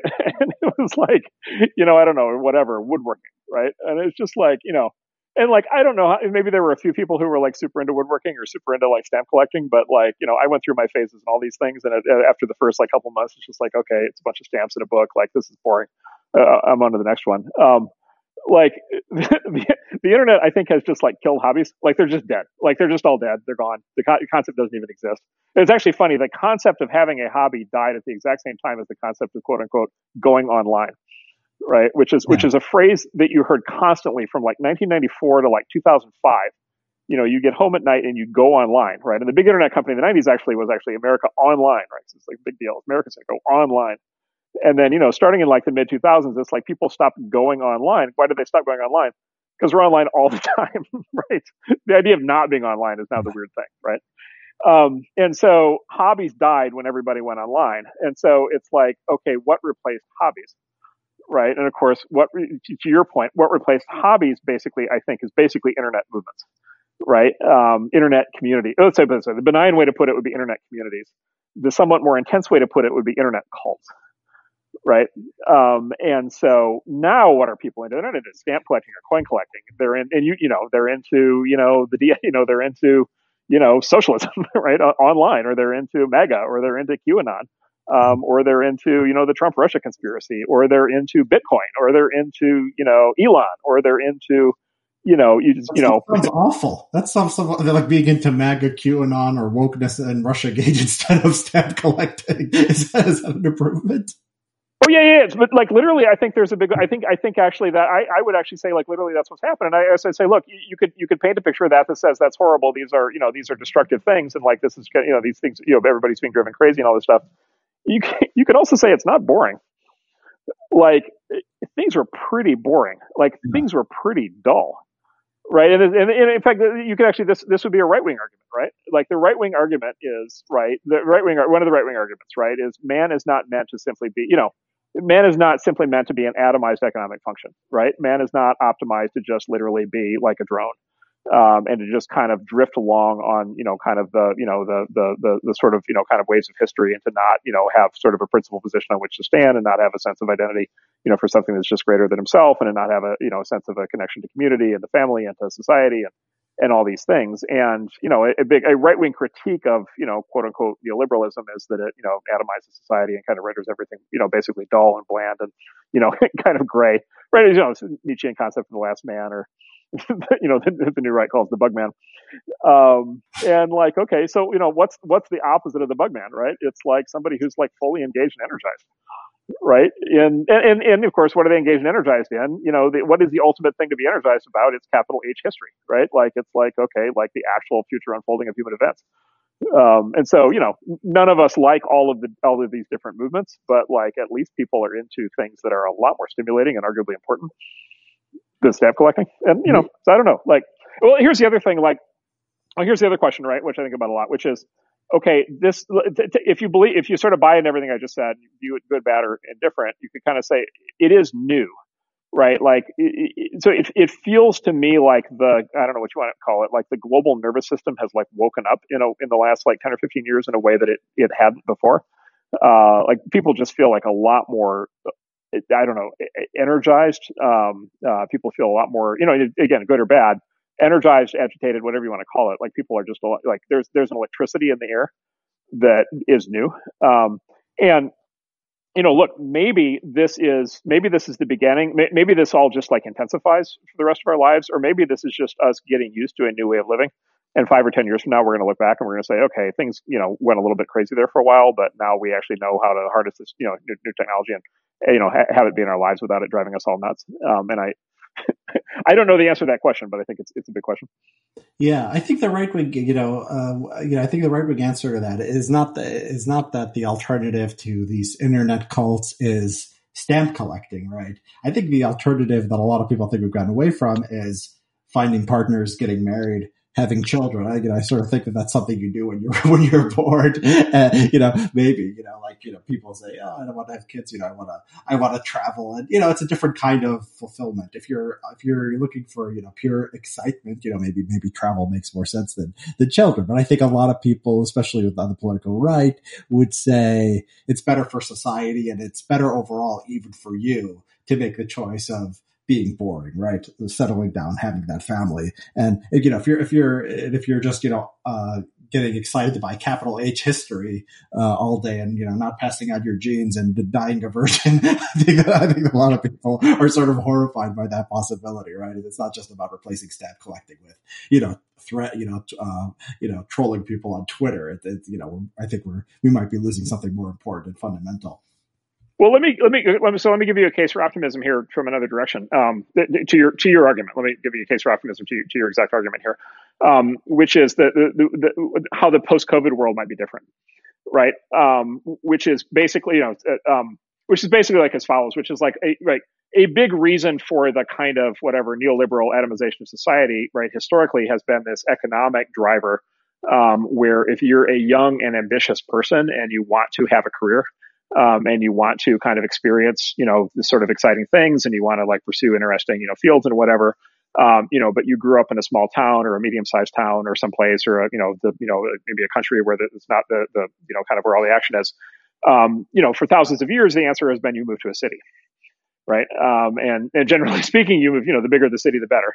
Um, and over the fullness of time, you know, that led to this concept of these superstar cities, right? So the, you know, the Bay Area or Los Angeles or, or New York or, you know, whatever, um, you know, Hong Kong or, or, uh, you know, these sort of, these, you know, sort of really big spectacular cities. Um, and generally as a young person, if you want to engage in all these exciting things, like, you know, that's, that's, that's what you did. Um, and and then again, using your right wing argument is that you know that that therefore was like the disassembly of the extended family, right, and then the sort of creation of this idea of the nuclear family, right, which is a very kind of ahistorical concept. Um, and then you have these, you know, you have basically these fractured communities. And by the way, you also had like the consequences of adverse selection, right, as a result, which is like why why are a lot of small towns in so much trouble? You know, one argument is it's because all of the really kind of highly ambitious, highly capable people left, right? Because they, they, they, you know, they left for better opportunities, right? And, and you could even argue this at a national level. You know, why, are you know why are certain countries, for example, in the EU, doing much worse than others? And some of it is just simply the flow of the young, talented people. You know, if you grew up in one of the small peripheral countries, you probably went to one of the bigger countries, you know, to kind of realize your professional aspirations or to be around people who are more like you, because you literally had to, had to leave and you, you know to, you had to go do that. Well, you know, that was all pre-COVID. That was all pre-Zoom, right? That was all pre-internet, right? That was all pre-remote work. Um, and so I think there is a there's a real possibility. Just, Katherine Boyle wrote a, a fantastic piece on this um, uh, a couple months ago that I really recommended. But there's like a real possibility here that people can now actually decouple these decisions, so they can decouple basically where they work from where they live. Um, but at a more fundamental level, maybe they don't have to make the same trade off you know, it, they don't have to make the same trade off kind of at all in the extreme case, which is I can continue to live in a place where, you know, maybe I'm with my extended family. Maybe I, you know, it's a place where it's actually, by the way, I could afford to buy a house, right? It's a place where I could actually afford to be part of like a, you know, a more traditional community. Uh, maybe it's actually a place where I can be around more people who are like me from a religious standpoint or philosophical standpoint or political standpoint, right? I could be part of a community of people who are, you know, co-religionists um, you know, which is also an idea that really fractured. Um, and, and I can and I can have sort of a thriving personal life that has more of, let's say, the traditional values that you, that you're arguing in favor of. Um, but because I now have the internet, I also have access to all of the excitement and all of the employment opportunities and all of the chance to interact with interesting people, and I can do I can do all those things through the screen, right? And so it, it could it could be that this technology is going to unlock this new way of living, it's kind of it's kind of it's going to kind of be the best of both worlds. Yeah, that's interesting. You know, you made me think. You know about uh, I don't know how much you've been paying attention to what China's doing with trying to improve the birth rate, but they just uh, removed the two child limit, right? They gave they put it a three child limit, and it's not that simple because they're they're sort of doing a more holistic sort of policy approach. So, for example, they're going after the tech uh, education sort of tutoring industry on the grounds that it makes parenting expensive, it plays on the fears of parents. So they're just they just wiped out a lot of um, uh, market value of, of all their biggest companies, and they're you know they're focusing on stuff like housing. Even the propaganda is in line about you know families and children for the nation. So you have this sort of centralized approach, and you know. I, I'm not saying you know that's good or bad, but it's an approach that I think is interesting to sort of look at and see if that works, or if you're just pushing against the grain of technology and it doesn't work. And maybe with you know remote work, we we sort of get the same thing through decentralized means, right? We're doing we're doing a different kind of experiment, and that could potentially be yeah, a benefit of a of a work from home. I think you're yeah, I think you're right on that. that that's that's an interesting possibility. Yeah. Um, I want to go back to something you said before. It was uh, uh, you're saying we're sort of we're right this place where you know we're sort of ideal to be hated by the right and the left, um, and you know I've, thought a little bit about that. I think that you know is it just it's sort of human nature, right? So you know when you wrote, wrote your article uh, about uh, software eating the world. Um, you know, so sort of look at look at it this way. I mean, if, it, if like you have you bring up the uh, example of Netflix, which is a really really cool product, right? You have an unlimited number of uh, shows and movies. It's very convenient. The software works great. You can sit there on your screen on you know on your device on your phone. You can watch whatever you want as long as you want. It's affordable. It's great. Um, and you know that's a great accomplishment, but people don't really feel it in the same way. So, like, I was thinking of like if you had an alternative uh, you know, an alternative world where instead of Netflix, you invented like this transporting tube, right? That you sometimes see in science fiction, where they would just take you straight to the movie theater, right? Or something like that. Uh, that wouldn't be as good as Netflix, right? The selection would still be uh, would be lower. You uh, you'd have to get there on time. You couldn't be in the you know in the comfort of your own home. Uh, but I think people would be grateful for that, and they would see that as a great innovation. While sort of this idea that it just sort of you know comes to your house that easily, um, it doesn't just it doesn't feel like progress, right? It feels like oh, just more convenience, and you know we sort of have enough of that. Is is the does the sort of you know I think a lot of these things can be made to feel you know, like progress. Like I think, you know, if you told someone 20 years ago you had an iPhone and you could uh, uh, sit there and you could have all the information in the world literally a second away, right? I mean, I think people would have been impressed by that, but I just think people don't feel it in their bones the way they feel some kind of change in atoms you know is. is this a problem that sort of tech is hard to sell just because it's not romantic it doesn't speak to something like within us which wants to see you know planes flying and cars going really fast and just things out there in the real world well, you know the the numbers say the opposite, right? The, you, you just look at the Netflix usage numbers, and like clearly people love it Uh, because they're, they're, using it all the time, right? And by the way, the same thing is true for all these other things. Like, and, and you know, if, if, anything, if anything, the correlation is the more criticism something is getting, the more people actually like it, and the more they're using it. Yeah. Right. And so it's and, and you know, the, and all the, these technologies are actually interesting in that like we actually know the numbers. Like we we know how many people use these things, like to down to the click right? We know exactly what they do on these services. By the way, one of the things you get when you're on the inside of these companies is you get to actually see the results of scandals uh, playing out in actual user behavior, right? And so you're you'll you'll you'll have one of these companies that'll have like a privacy scandal, or it'll have a or, you know, our company Robinhood went through this, right? They had this, uh, you know, scandal, this whole thing around GameStop, and when they, for various reasons, there was the interruptions in trading there'll, there'll be these like you know huge kind of freak out moments where everybody will just get absolutely furious. Um, and then you look at the numbers and it's just the numbers are just all up and to the right. It's just right. like these, these, like, aren't a lot of things are like that? Like i'm not saying you know tech is like pornography but pornography is certainly like that right? Where everyone likes it but if you talk about like i mean everyone likes it everyone you know if the numbers are a lot of people watch it um, but, you know, if you talk about it politically or whether you think it's good for society, I think most sure. people say it's not. And so the question is, do we brush aside that? Like, okay, just let's let's look at what people do. Let's not look at what people say. Right? That's just cheap talk. Like, you know, we could just discount that. Or does it indicate a real problem? Right? I mean, I think that's the question. Well, but it's also it, could be a real problem for society, but it's also a real problem then to figure out what to do about that, right? Because then what you're basically saying is, okay, people are exercising people are exercising choice, and like you can blame it on blame chemistry or dopamine or whatever, but like people are making a choice um, you know, they are, there's no gun to somebody's head, you know, to force them to do any of these things. Um, these, these, businesses would be a lot easier if you could force people to use them. Um, I can tell you, you can't.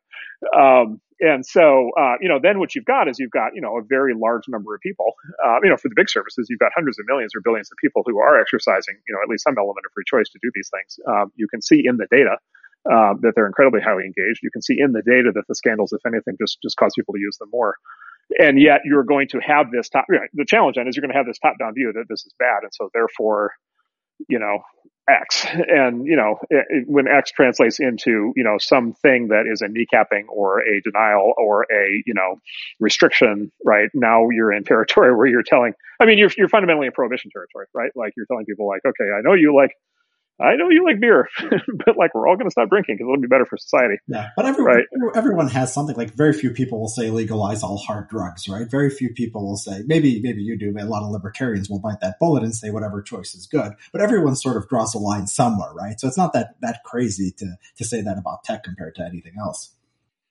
Yeah, look, I mean, there and there are, you know, it's obviously there are, you know, so there's there's all the, you know, there's all the speech debates, right, about you know free speech debates that apply to like the social networks, for example. But like, look, you know, it it doesn't matter how free speech somebody is, people are not going to be in favor of terrorist, you know, actual terrorist recruitment. Um, you know, they're not going to be in favor of like actual, like, you know, whatever white nationalist, you know, uh, you know, vi- you know, sort of violent movements. You know, they, there are, you know, they're they're they're not going to be in favor of child porn. Like, there, you know, there are always restrictions. Um, and so, you know, obviously then there's a big, big, big dispute to have to, to, to where, to, where to draw those lines. Um, but let me go back to your Netflix thing though, which, which again, it goes to this consumer choice thing, which is you, you postulated the existence of like this magical movie theater experience.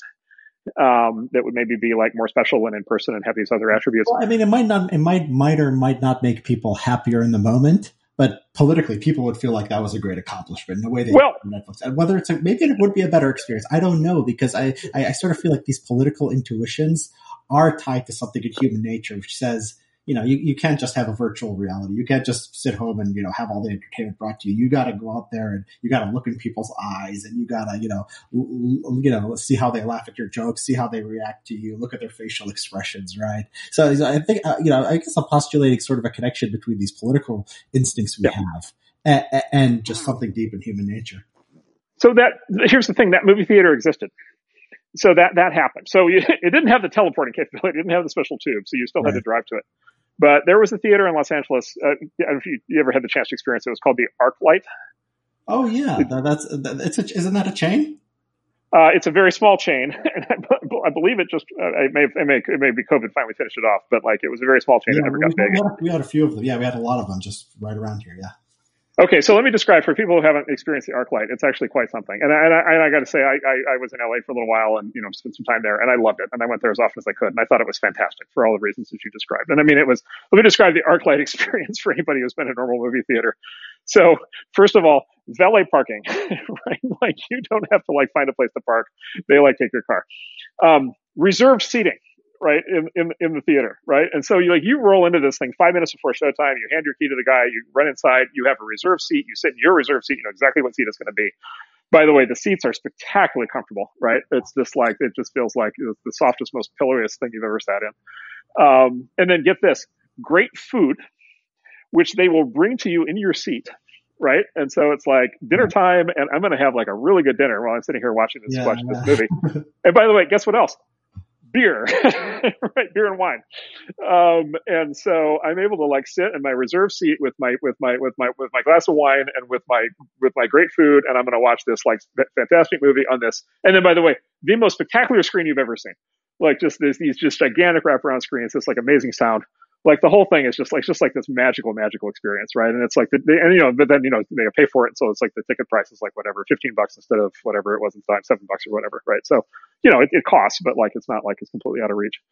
Um, and you know basically people went to it a couple times and they were like wow. And then they just kind of went yeah right? And then they all bought flat screen tvs and started watching netflix at home.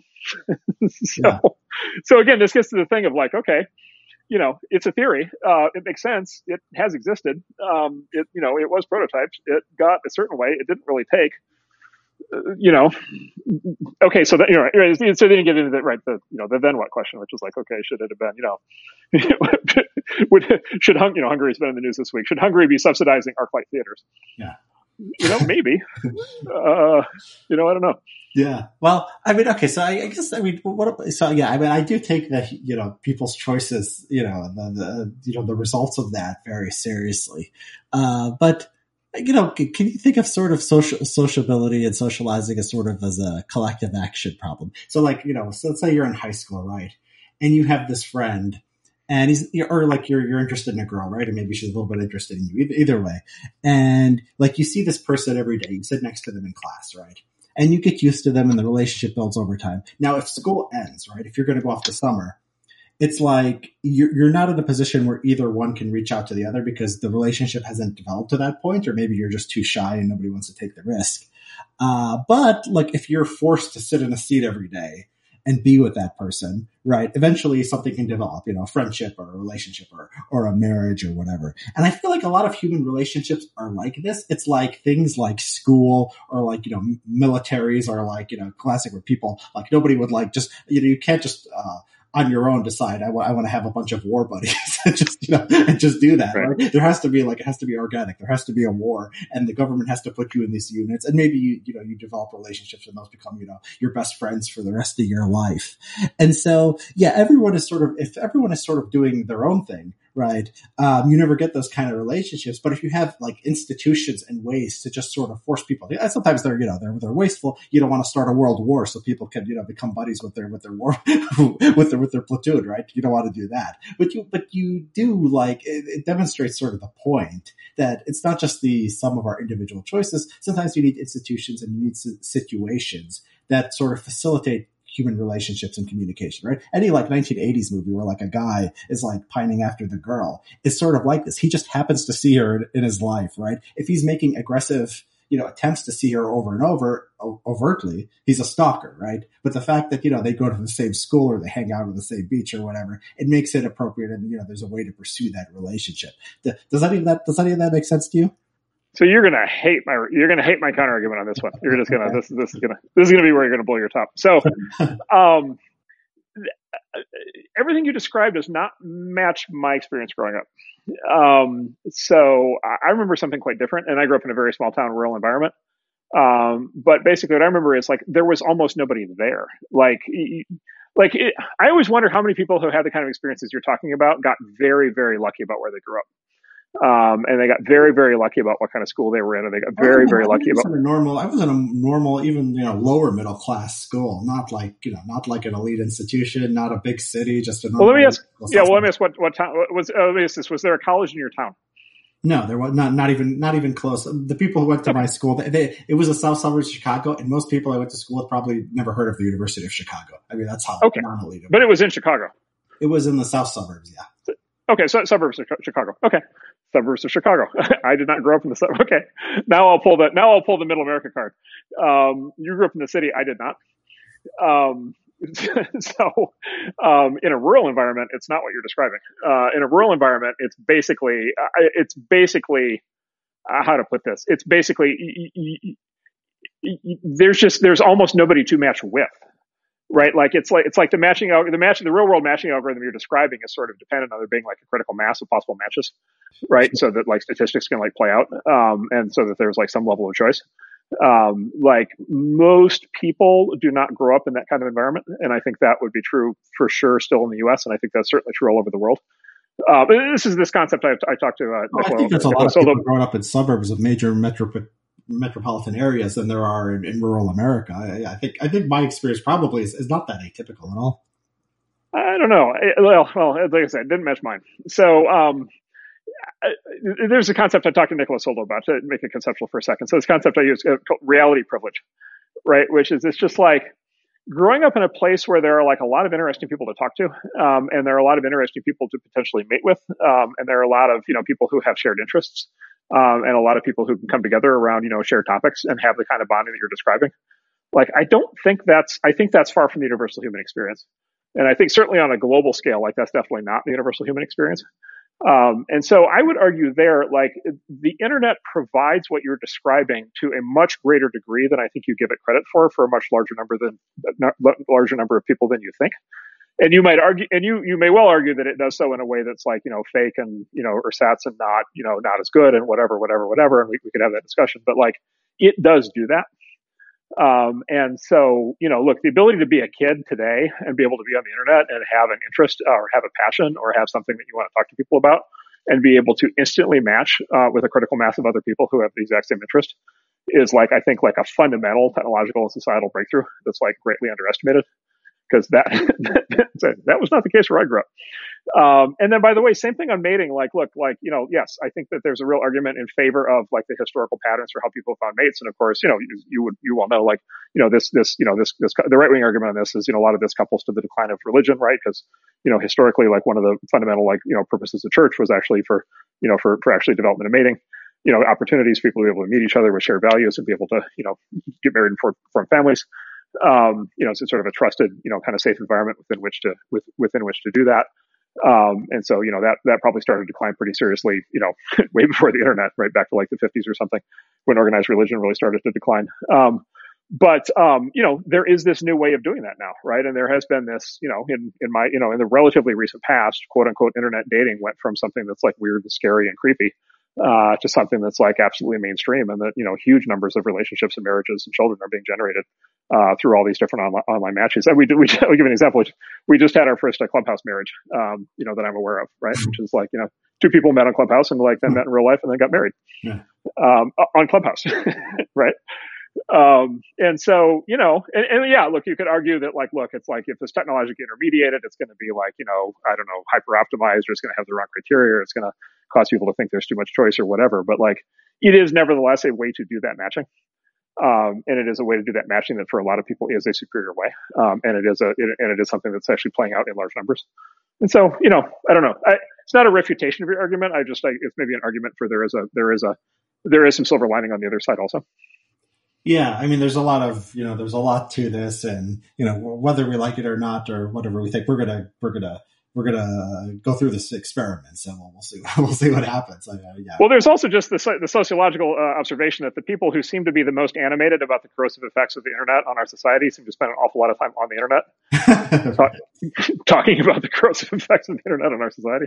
So, yeah, I, yeah, I don't, I don't know. I mean, the other, uh, no, it's point taken. I, I just think, I mean, I don't want to come across as someone who hates technology. I think, you know, I sure. think we, we don't give enough credit to Google and Amazon and, you know, the, uh, you know, the knowledge at your fingertips and the entertainment options. Um, you know, I, drives me crazy when people criticize Amazon when, you know, I, I'm a regular user of Kindle, you know, uh, Prime, uh, Audible, right? Like, you know, a huge portion of my life is plugged in Amazon, not mentioning, you know, getting things. And I, I just think it's, it's, it's, a good thing.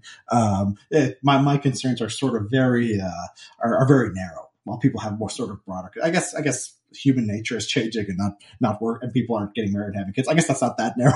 I guess that's a little bit more that, that's a little bit broader, but it, it's not it's not all aspects of technology certainly. Um, just, well, the other thing, if we want to spend a moment on the getting married having kids point, so like, look, the other thing is like the, the getting married having kids thing, you know, is a problem. Again, it's one of these problems that predates the, the internet, right? Like you, you, know this, right? If if you look or you tell, confirm for me this is right that basically there's this broad pattern in the last 50 years that as societies across the world get wealthier, the birth rate drops.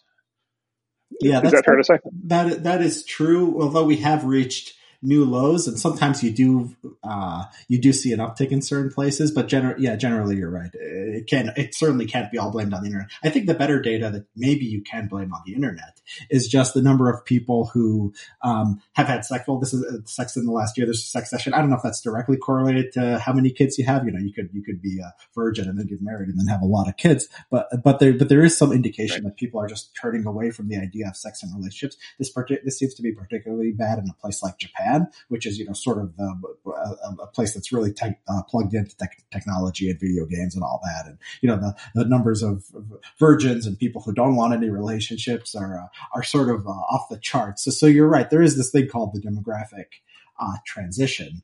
Um, at the same time, it's uh, you know, at the same time, there does seem to be something a little bit different going on in the last, you know, ten years or so. Well, let, let, me let me come at it. Let me blame something that's not the internet for this, right? Um, yeah, this is something we, we, we talk a lot about. So, um, so what are the what are the traditional markers of you know you could use the term the American dream, or you could use the term middle class, or you could use the you know basically the concept of family formation. You know, the idea of two young people being able to come together, have kids, and then be able to be in a setting that you know they they believe is like you know basically high quality. Um, you know, what are what are the big markers of that, at least in the U.S.? And I would argue that there are you know three big components to that. Right? There's housing, um, ability to, to to have a house, have a home. Um, there's uh, education, uh, which is the ability for the kids to have a, a great education, and then there's uh, healthcare. Right? Um, and you know, and basically, if you if you had basically plent, plentiful quality healthcare, education, and housing, um, you know, number one, you'd, you'd be fully like realizing the American dream for more people. Um, you know, you, you might also expect that maybe that would lead to an increase in both marriage rates and birth rates, um, because literally people would know that it was like, you know, basically practically and financially tractable, you know, to be able to do that, especially at a, at a younger age, right? Like, for example, if the price curves on houses, uh, schools, and hospitals uh, were going down at the same rate as the price curves on, you know, movies and TV shows and um, you know, flat screen television sets, right? I, I, think we could probably agree that that would be positive uh, on, on, on this point.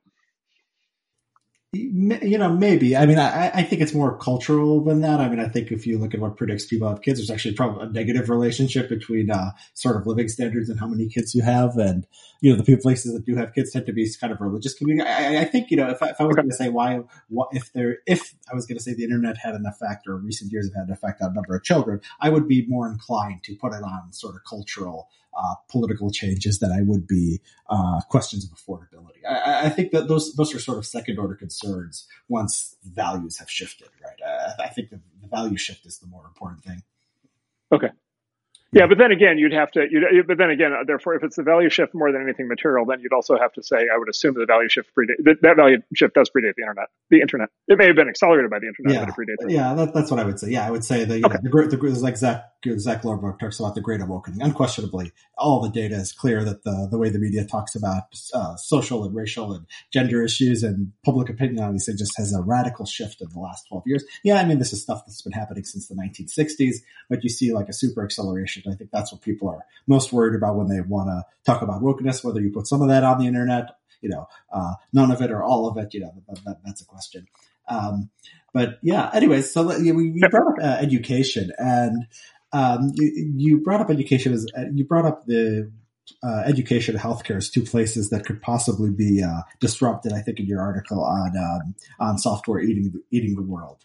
Um, how how optimistic are you on, on that? Because the way I look at education, you know, when I when, sometimes I, I see people and they sort of I think have this sort of naive model. It's like okay, you go to edu- you go to school to learn something, uh, and you have to like travel to this place and listen to the professor. Oh, look, if you can just do it online, if you could just watch a video um, and then be graded online, you have no need for schools. And I think that sort of mis- you know misunderstands the whole point of schooling. Like you're not really learning anything; you're just signaling.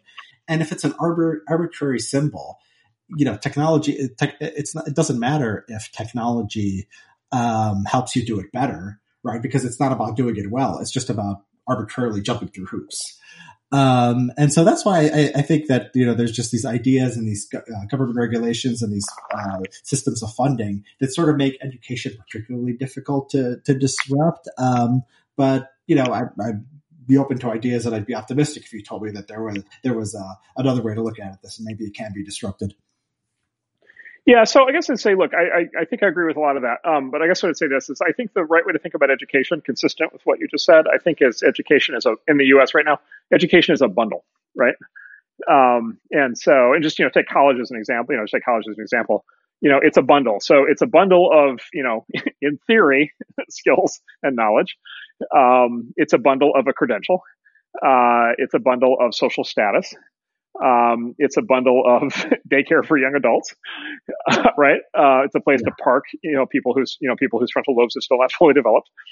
Um, you know, it's, it's a, it's, it's, you know, they bundle housing in there, they bundle food in there. Um, it's a social environment. It's a dating scene, right? Um, you know, it's a, uh, you know, it's a place to act out fantasies of rebellion. Um, right. Um, and it, it, it's a bundle of all those things. And I and I think you know we're, we're basically you know we're basically dealing with the long term consequences of just having like bundled all these you know all, all, those things together and then pretending you know that it quote unquote is education. You know pre- pretending that it then results in I don't know useful skills or the ability to live a better better life or some such thing. Um, and so I think it's it's very hard, and this is what you know the tech companies have found, which is like it, this is kind of your point, which is it's very easy to technologically innovate in the means of like delivering instruction or testing or any of these other kind of components of the quote unquote educational process. Um, you know, it's much harder to go up against that bundle.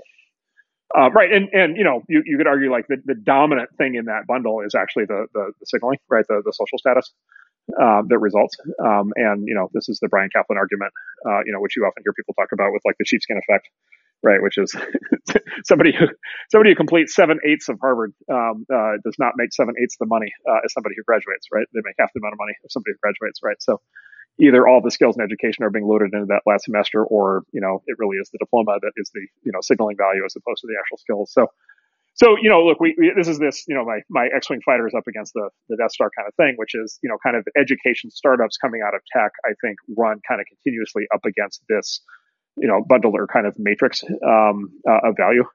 Um, and then all of the very heavily freighted societal implications and all of the, by the way, all the other heavily freighted also, you know, governmental policy, you know, aspects, right? Like, you know, try to try to create a, a, a education startup that goes up against a system where the incumbents have access to unlimited federal student loan funding for free, right? Like, talk about a hard challenge. Like, there's a hard challenge, right?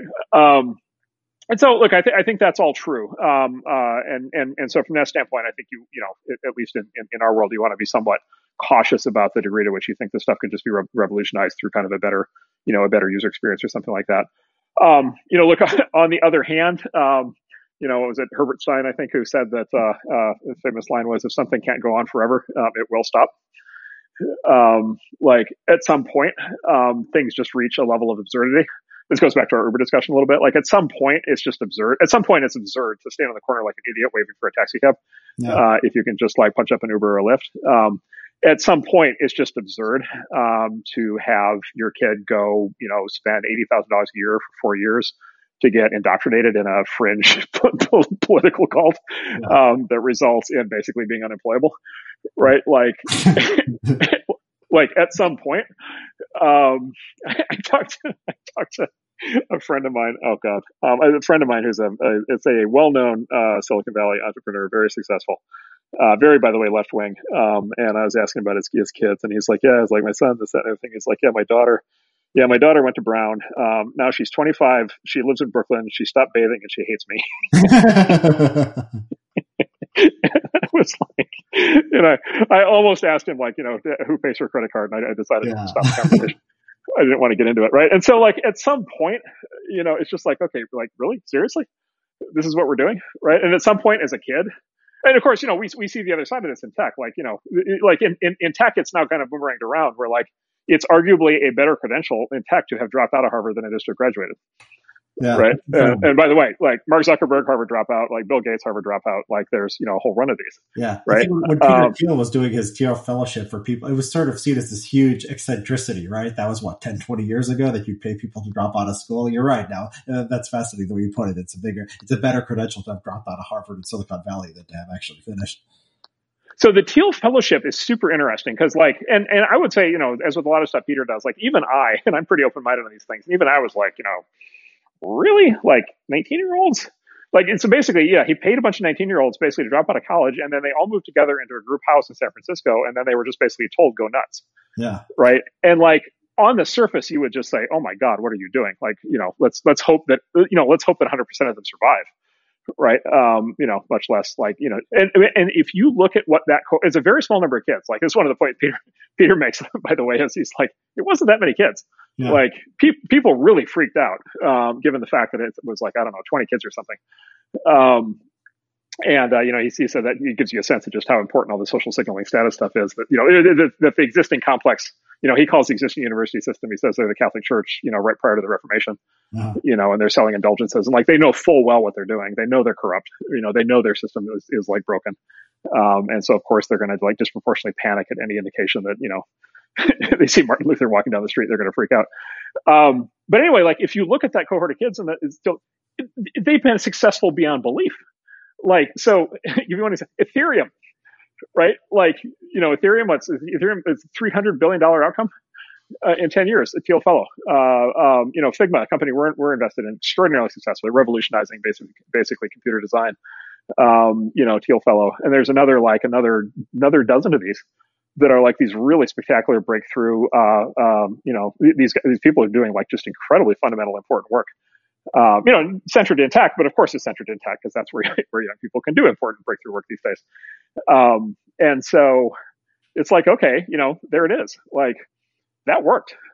Right? And it, and it does kind of beg this question of like, okay, why are we not doing? Why are we not all doing that now at much larger scale? Like that, you know, there's something there. Yeah, um, I think, yeah, yeah. I, think, I think being able to select 20 people who've heard yep. Peter Thiel and who want to do that, I think is I think is the point. Yeah, I went to law. I mean, I went to law school at the University of Chicago, and I think it just showed me that even though you, you could have some many very very smart people, and they just it, it was I just felt like law school was for people who had no idea what else to do with their lives and that was sort of me too. I didn't go to a great college. I didn't know what to do. And so, the, you know, that, that's what, you know, that's what they were there for. So yeah, I think the selection is everything. You're right. But uh, yeah, you can encourage more or less of that. Not everybody can be, can, uh, uh, fund Ethereum, but I mean, you know, people can think about, you know, starting a hardware store instead of, you know, getting some worthless degree. I mean, I think that's realistic for people. Well, so I think selection for sure is selection is a big part of everything. And so I, I totally can see the general point. I will say, I'm sure it's not just 20 right? Like I'm sure it's not two million, but I'm sure it's not twenty. Yeah. Well, even if I mean, even if it's a thousand, I mean, uh, that's still yeah. Not, but yeah. Like, how about that, right? And by the way, it's like it's not like the class at Harvard. It's not like what's the Harvard undergraduate class? How many kids per year? Like probably a couple thousand, through two to four thousand. Yeah, right. Uh, Freshmen a year. Like that's not that big. And like, you know, we load onto those kids the responsibility apparently for determining every aspect of how our society works. And so we're, we're, we're making some selection there already. Um, and so, you know, what's, and what's the total reporting staff of the New York Times? It's like 800. Yeah. Right.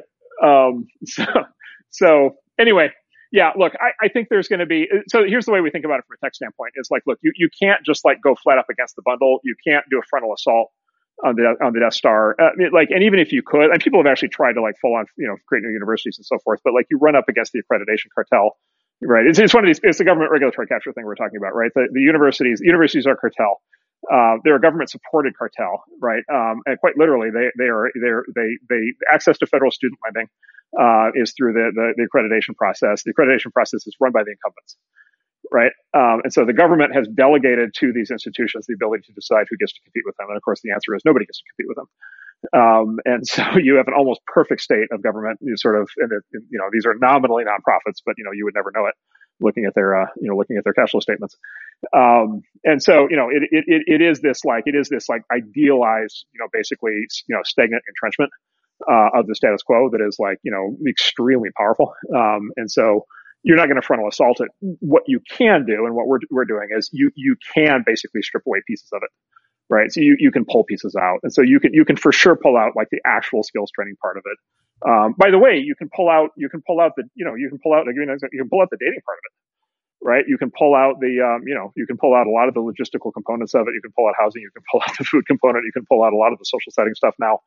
Um, and then, you know, then, and then you get into the serious stuff. And then, of course, the really serious stuff is, can you somehow sort of can you re-credentialize? Right? Can, you can you figure out how to basically introduce new credentials, new forms of signaling, and new forms of status um, that are not just based on these these legacy institutions? And that you know that's what a lot of the best new founders are focused on. So yeah. you know, you know, any any it's it's a it's the X-wing Death Star thing. Any individual effort probably won't work, but if we run enough experiments over time and strip off enough pieces, I think we might be able to start having an impact. Yeah. Well, maybe I mean another possibility. Maybe this is you know I don't know if this is uh, more about business or it would have to be somebody who's more uh, philanthropically motivated. Uh, but you know, if you know, investing money in politics and changing the system um, a lot of people do that, but I've always actually been surprised at how little money there is in politics. I just looked up yep. the 2020 presidential election, 14 billion, you know, was spent on that to, to elect the president. Yep. That doesn't seem like all that much money. Um, and especially like some of this stuff is like very sort of technical. You just have to sort of capture the bureaucracy, get the right congressman to change things. Um, do people, I mean, do, do revolutionaries you know, maybe they're emotionally overinvested in politics, but maybe financially um, and sort of strategically underinvested in politics. Does that does that make sense? Yeah. So yes. So for sure, just on the facts, and again, this is not a value judgment, but just on the facts, for sure, there's not nearly enough money in politics. Um, exactly to your point, and it's just obvious in the arbitrage um, you just think about just put your just pure finance hat on, and you're like, okay, there's going to be some regulation that's going to cause there to be, you know, 100 billion dollars in value either gained or lost, which is like not a crazy thing. Like that happens a lot. Um, and so it's like, what should you spend as an economic actor to either cause that 100 billion to, you know, to appear or vanish? Well, you know, maybe not 100 billion, um, you know, but maybe it should be more than a million, right? Um, and you know, a lot of these things when they happen, you go trace back the amount of money involved, the amount of money that was thrown at it by all these supposedly super powerful, you know, kind of you know pressure groups and so forth. Like it's just not that much money. relative to the stakes, right? Um, so yeah, so you know, there there probably should be a lot more money in politics the way the system is currently conceived. Um, you know, it should probably be, I'm going to guess, a hundred to a thousand times more money than currently, and yeah. maybe more than that, given the and of course the stakes keep rising, right? Because the economy keeps getting bigger, right? And so the, the stakes keep rising. Um, so it's something like yeah. that. Um, now let me say let me let me say um, I think tech I think we are the worst of everybody uh, at, at, at, at, we, I think the tech industry is the worst of every industry in every field in engaging in politics um, and I think that you know some of that is probably just like flat out arrogance but um, I also think part of that is it, it goes back to this this selection point of like who's in tech um, and the people who are in tech are you know basically right so so what is tech tech is the new fringe idea um, who are the people who go after the new fringe ideas? They are the new fringe people. You know, they are, we are iconoclastic. We are disagreeable. Um, you know, we are utopian. Um, you know, we are, you know, we believe in, you know, first principles thinking. We, we don't believe in reinventing the wheel. We believe in, you know, superseding the wheel with, you know, nuclear powered spaceflight or something. Um, you know, if somebody says, here's how something has always been done, we say, well, then obviously we're not going to do it that way. Um, and oh, and then the other thing with tech is really interesting is every other industry other than tech stabilizes, right? So at some point, you just have a certain number of like movie, uh, uh, you know, production companies. You have a certain number of car companies. You have a certain number of oil companies. You have a certain number of universities, right? And and it's just it, it, it, a certain number of banks, and the industry just like stabilizes. And then those things, you know, Ford, GM, and Chrysler for the last hundred years, right? Repeatedly bailed out, but the same three companies. Um, and so at some point these industries stabilize and at some point these industries, the people band together, you know, they get to know each other, they band together and they form, you know, kind of industry associations, lobbying groups, the MPAA and things like that. And then they start to exert serious political power. The, the problem in tech is by the time you get these companies to the point where they fully accept the nature of the challenge and they are run by the kind of people who understand all this stuff, they're no longer relevant. Right? It's it's some new set of people and some new set of companies where actually all the issues are and then those people are again these like super iconoclastic disagreeable types that don't want to team up together and don't want to do the, the traditional thing mm-hmm. and so we in tech just like my entire career you know for 30 years now i've been watching this happen like we, we just we we so underpunch our weight uh, relative to any other industry I, it's it's just ridiculous mm-hmm. i can also tell you i've i've concluded it's hopeless um, i have yeah. totally stopped spending time on it I, I will not engage anymore um, because I will not have these conversations anymore with people where it's like, yeah, I know we should do this, but we're still not going to. Um, and so I, I, think it's just like it's going to be our lot in life as an industry that we're just always going to be on the receiving end of this stuff more than we're on the giving end. And, and and look, that just like increases the pressure to like get the technology right and to actually like fly the fly the X-wing fighter in the exact right you know kind of vector through the gap in the shields. Um, and so that's that's what we're focused on instead.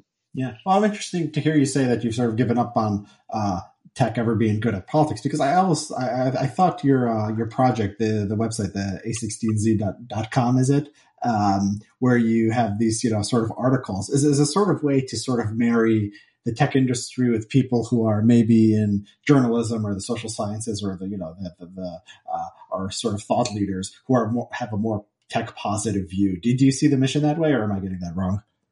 Yeah, we touch on that. Um, uh, we, you know, we touch on that. We, so like our, it started with our podcast and now we have this big effort called Future, uh, which is more like a, a publication, an online publication. Um, and so, um, yeah, we, we, we do touch on that. We have a fair number of policymakers, politicians, policymakers, um, who do read that stuff. Um, uh, one, one of my claims to fame is my, my piece uh, on uh, it's time to build. Um, I got very complimentary messages back, both from Kevin McCarthy, um, you know, who's the leader of the House Republicans, yeah. um, and he distributed it to his entire caucus. And then um, I also got a very nice note from Saikat Chakrabarti, uh-huh. who's the young uh, DSA activist who created AOC. Interesting.